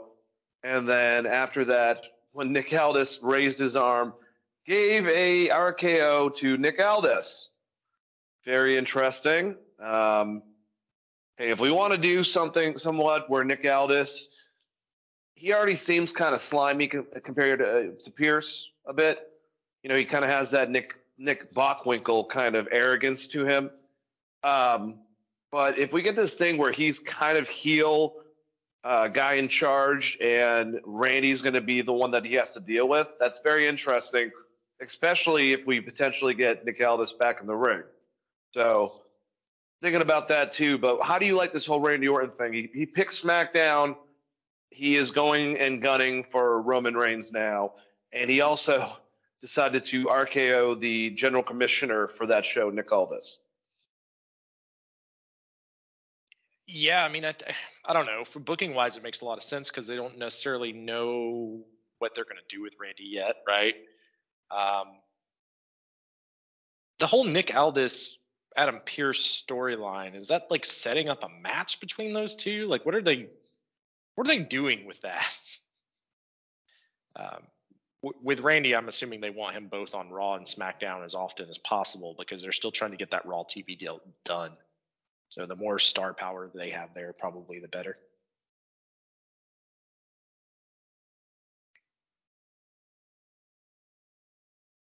And it really, Yeah. it really doesn't matter because like the, like I said, the storyline is still going to be Roman versus Cody. So wherever you put, you just need to put uh, Randy wherever he's going to be able to like have a meaningful feud, which you know maybe against Judgment Day, I would think Raw. What if during the Royal Rumble, even though they're positioned as friends, Cody, who a lot of people, including myself, expect to win, causes Randy Orton by eliminating him on accident. Um, or maybe he does it on purpose, you know, causing him to be able to get back at Roman. Then you could set up for Randy being the first person after he wins the title from Roman to feud with Cody post WrestleMania. I think that works. I think that's a great, great storyline. Um, makes a lot of sense with their history as well. You know, they weren't always friends, so there's a lot you could draw from there. I think that's a, I think that's a great idea. Yeah, definitely. I like that one myself. I appreciate it. but other than that, what else happened on Raw? Um, I know that we had that big old tag team turmoil match, uh, but Creed Brothers end up winning. But I, I don't know. Creed Brothers being DIY, I wish they were kind of getting put a little bit higher. But you know, I don't. Even though there's a lot of tag teams and they're trying, it is the tag division. So why do I give a shit? But Creed Brothers um, eliminated Imperium. They will get their um, shot at the titles against uh, Judgment Day. So there you go. Ivar and Bronson Reed, man. Two big men slapping meat. And uh, you know, they they have a lot of Hoss women. They got a lot of Hoss men on Raw. Between the two of them, you know, Ivar, Bronson, and then Otis, and then, you know, Gunther, even, if you will. It's there's some uh, there's some big dudes on the show. Chris. Yeah, they still have some big dudes that aren't weekly on the show, as in like Brock Lesnar and Bobby Lashley, and WWE has some big old boys. Uh, And Omos. Omas. What happened to Omos? Where's he? Um, No, no, locked in the closet. he's back at Shane McMahon's Fight Club or whatever. That's still going. Still got that going on. Um, no, all, all kidding aside, yeah, uh, this is some good shit. Um, I wish that they would maybe do a little more with uh, Jonah,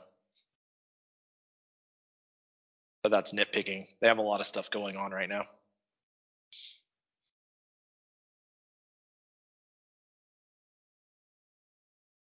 Yeah, they definitely do. All right. Nia Jax and uh, Zoey Starks had a match, and I won. I'm just trying to go through this and see if stuff to talk about. Randy Yeah, match was- destroyed Dominik Mysterio. That Nia match was awful, by the way. Um, one, it was really short, and two, like Zoey Starks just came after like a, a hard fought battle with with uh, Rhea, and the commentary didn't really sell that as the reason she was getting dominated as hard as she was. So I don't know what the hell they're doing with that. I'm still convinced that Nia Jax is only was only brought back in because it had something to do with the Rocket Mania. Yeah, um, that definitely could be it. Not gonna lie, I've heard that rumor, and it's not like it doesn't make any sense or come from anywhere. So, and that was pretty much all the stuff that happened on Raw. Let's see if there's anything else left on SmackDown to talk about before we get out of here. I think we basically told, talked about everything. Um, I like the fact that Butch. It, it looks like what I'm assuming is happening with Butch having problems with uh, the Street Profits and Bobby Lashley. He caused a loss for his his team the week before. Ridge Holland got mad at him, but it seems like what I'm assuming is he had a fun match with Bobby Lashley, and he showed a lot of uh, you know his old Pete Dunne flavor to him, and um, that that that feistiness and technical abilities also that he has. But I guess maybe Sheamus is coming back, and him and Ridge they're gonna have like a confrontation three on three with the Brawling Brutes against Lashley and the Profits. That'll be cool. I hope what happens essentially is that it's broken up. Like I like the Brawling Brutes. It was fun. I think Ridge could position himself better as a heel right now. Um, and maybe potentially Sheamus can go either way. But I'd like to see Pete Dunne, maybe not Butch anymore, um, used. And I appreciate it because it seems like what Hunter's been doing is a lot of guys that, you know, were abysmal. He's kind of starting to try to like put some stuff into to bring up just a bit. So I'm glad that he's been focusing a little bit on Pete Dunne uh, because you know he was he was one of my favorites a couple years back in NXT. I know he's he was also yours, Chris. Yeah, he definitely was one of the standout stars in NXT and then coming to the main roster. Not that he's been bad or anything. I think he's had some good matches and they put him in some good situations. And uh, when he is in a match, you don't have to worry about the match being bad. But it would be fun to see him uh, go on a little bit of a run. I, I don't know how you make that happen. Maybe it's that he goes back to NXT for a little bit and then comes back to the main roster. I'm not as against that as I used to be because I think it's been working wonders for like someone like Baron Corbin, right? Like uh, the few times Yep. they sent off down there. I think that there's a way to do that and make that work. So hopefully they're still working on trying to figure that out. I want him to drop the Butch name once he's fucking done with his group and go Me back too. to being Pete Dunne, but I don't know that that's going to be uh, plausible for WWE and, and the way they like to handle business. But that would be great. There's a Yeah. ton of good matches I would love to see him in. Um, whether it's on NXT, like I want to see him and Carmelo Hayes. I think that'd be really fun. Um, or on the main roster, there's a ton of people I'd like to see him wrestle there as well, especially in singles competition. Yeah, let's hope that that's the uh, direction that Hunter is going in. The big thing that I can think of, other than um, other than that, is that they're having some type of. I try to find the information, but it's a number one contender match, and it's a tournament, and there's eight men in it. uh, that Logan Paul came out and announced. Uh, and so the tournament, the winner, like I said, will go against Logan Paul for the U.S. title. Um, I'm assuming at Royal Rumble, maybe it's for something ahead of time. Remember, the next pay per view is not until the end of January, so we have a good while. Um, so this might be on a Raw or whatever. But it's Kevin Owens, Logan Paul, or no, no, I'm sorry. Kevin Owens, uh, Grayson Waller, Austin Theory. Uh, there is going to be like some type of four way match on NXT, and the, the person that wins that will be one of the guys involved in the tournament. There was a couple others. All of them were, were good wrestlers. So Kevin Owens comes out and confronts Logan Paul and basically essentially says that he's going to win this and he's going to kick the shit out of him. And that proceeded with Grayson Waller and Austin Theory coming out, causing some shit, you know, impromptu match. We have Logan, who actually did a really good job on commentary last night, um, while Kevin Owens beat the living shit out of Grayson Waller, ended up getting a win. And uh, yeah, that's uh, that's set up for. I think it's going to be Kevin Owens. I think it's kind of. I forgot everyone that was was named, but it just seemed like he was probably going to be the person to win that. So I think that will be a fun feud if we have Logan Paul and uh, Kevin Owens for the U.S. belt. Yeah, it'll be great because that's a that's paying off what happened when Logan Paul initially came in because Kevin Owens was not a big fan of that. I think he even gave him a stunner, so it'd be fun to see that actually pay off. I like that they're kind of going. He mentioned that. going back to that, you know, I I like when you tie stuff back into shit that happened on your show. That's fun. Please continue to do that, WWE. Um, so yeah, yeah, I, I kind of agree with you. I mean, it, you got to have something for Kevin to do at Mania. You got to have something for Logan Paul to do at Mania. Probably kick that can down the road till then.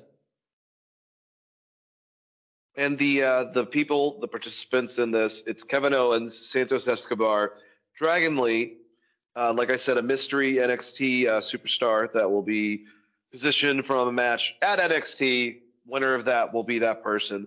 Austin Theory, Grayson Waller, Karrion Kross, and Bobby Lashley. So, like I said, I think Kevin Owens is going to win this. I think uh, Escobar is going to get fucked over from maybe Carlito because he's my second choice, but I don't see maybe the NXT person. I don't see them using Ilja Dragunov. Maybe if it's Carmelo Hayes, possibly. I don't know. Bron Breakker, maybe. Oh, oh, you got that Bron Breakker and Logan Paul. That would be fucking fun. Yeah, I mean that Those are two it- personalities. that would be good a good way to give Bron Breakker some meaningful wins in the tournament, give him a title, and then send him on his way. Like you know, not send him on his way like fire him, but send him you know on whatever run you're going to put him on. Because they've kind of been waiting for a while to bring him up to try to start like a new Bron Breakker streak. So maybe they go that route. I don't think it's going to hurt Kevin Owens regardless. I assume that he's going to be in the finals against whoever, and either he's going to win it or they're going to do something with whoever they bring up from NXT. Which you know, you, there's worst ideas you could have. Yeah, absolutely. It's just like you said, man. Uh, and that's pretty much it, guys, uh, for all the wrestling talk. But just the uh, the depth of the roster for each of the title, you know, for the men's division, for the women's division, for the tippity top, uh, for the, for NXT, their their uh, their essentially their farm league. You know, I mean, it's ridiculous, all the talent going on, and then potentially with these names that we said, you know, we don't exactly, even though that me and you probably lean towards MJF staying in AEW, we don't know that 100%. He's on the fucking market next year. Um, I'm pretty sure I read Malakai at the end of next year is going to be on the market. Um, then you have Hammerstone out of a contract. You have Kamille. Um, we don't. There was all the rumors that Mercedes Moné, Sasha Banks, and and Triple H have talked and whatnot. So I, you know, there was a rumor she's going to AEW. There's also those things out there. It's just with WWE, I don't think Triple H is fucking around. I'll end my conversation with pro wrestling and hand to you with saying that Paul, you know, when he was talking on the on the um, the fucking press conference after Survivor Series, he just kind of like said like you know the the audience wants Phil like you know this it might it might seem like we both said that hell froze on earth, but the audience wants him and you know he's he's a big name and like he starts listing stuff and Jim Cornette was going over it and he just started laughing while they were you know uh, listening to it him and Brian Last. And Brian's like well what are you laughing about? And he goes because you could just tell in his voice he's like I hate this motherfucker but I can make some goddamn money with him and at the end of it you, there, there is a little bit of that still there I'm sure with Hunter but at the same time it's like well, what are you gonna fucking do man I mean there's money to be made and at, at the end of the day that's i guess the, the, the bottom line chris you know Yeah, I mean, he doesn't work for a family-owned company anymore. He's Nope. got to make he's got to make fucking Endeavor happy at some point. Things have changed in the landscape of WWE, so I was not surprised at all. Like I said, that Punk is there and that they utilized him on that Chicago show, and um, it's man, we're strap in. We're in for interesting next six months wrestling got some cool shit happening in Japan too. Daniel Bryan's supposed to be, or Bryan Danielson's supposed to be having a match with Okada at Wrestle Kingdom, which uh, yep kind of been forgotten about, but that's something I've been looking forward to for a long fucking time. So look forward to that. We got Will Ospreay going to AEW. You got Punk back in WWE. It's it's a great time to be a wrestling fan. Alex Shelley, still your Impact Heavyweight Champion. he's fucking killing over there He's just killing it. Uh, great time to be a wrestling fan. I mean, if you if you're a punk fan, um, and you're you know maybe you're also an AEW fan or whatever, I think that you should be excited about this punk run. I think it might, I think it might surprise us all, honestly. Um, but we will see. Time will tell. The only other thing uh, I got we didn't get to cover it this Bryan Danielson like part of the group that fi- decided to fire CM Punk? Is that just like is that much ado about nothing? Because Punk was probably going to get fired regardless.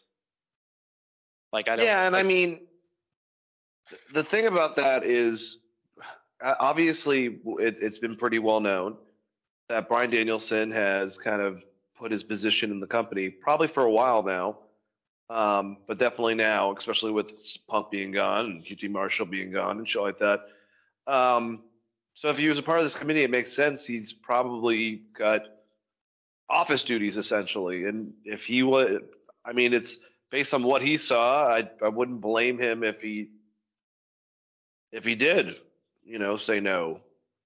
It's probably a popular vote too by a lot of people. But then again we're hearing from several other people that they did not have problems with punk. So i don't know. It's fucking fucking crazy. Yeah, it's just like a weird thing. I a lot of people are trying to pin. I, I don't know. It seems like there are a lot of fans that are now mad at Bryan Danielson because Punk got fired, and it's not like they just said, "Hey, Danielson, yay or nay," and he gave a thumbs up, thumbs down, and that was the end all. There was a lot that built up to that, and I'm sure that there was like, you know, 30 people in a legal team in that room, and he happened to just be the guy or whatever, kind of like a hangman juror, juror of you know producing that out. But I mean, when it what it really comes down to is, you know, Tony Khan's the one who at the end of the day terminates the fucking contract, and uh, exactly it, it he he's the one that came out and said that he felt afraid for his life in his quotes. So I mean, I just just putting this out there. Maybe don't shit on Bryan Danielson. He seems like a good dude. I doubt that this was anything malicious or that he thought Punk was like taking his spot or something. Which is kind of how it seems the internet has reacted to this. Uh, and I think that's like a weird ass take for everything that happened with CM Punk and AEW, regardless. Like I said, I think both. I think they could have fired him after the first thing, right? and then the other stuff that cropped up, I thought it was weird that they fired him, but I also thought they should have fired Jungle Boy if you're going to go that route. Um, but yeah, it's agreed it's it's one of those it's one of those things where I don't think that really has that much to do with Bryan Danielson. So you know, stop stop bagging on him. People out there bagging on him. And look forward to that Yeah. match because it's going to be fucking great. Oh yeah, that's going to be incredible. Absolutely. But that's it. That's our show. Glad you guys uh, liked it because I know you did. If you've hear if you've heard this, you've obviously you know stuck around until the end, so you liked it. Fucking admit it. Anyways, Chris, say goodbye to all the lovely people. Plug what you got to plug. Do whatever you got to do. Goodbye, all the lovely people out there. You can hit me at, at Chris R. Patton on the X and Christopher.R. on Facebook and Instagram. Find me at DaneAlves42 on Twitter, X, whatever the fuck, and Facebook, Dane Alves. Just uh, search me, message me. Let's talk about some wrestling. Thank you guys once again for listening. We are on all major downloadable platforms. Just Google search Wrestling Geeks Alliance, find which one works for you, and subscribe. Give us a five star review. We really would appreciate it. Uh, we do this show pretty much the weeks after all the major events uh, for AEW and uh, WWE. So keep on listening. Enjoy your day, night, whatever you're doing. Peace out, and let the Wrestling Geeks Alliance be with you. Nanu, nanu.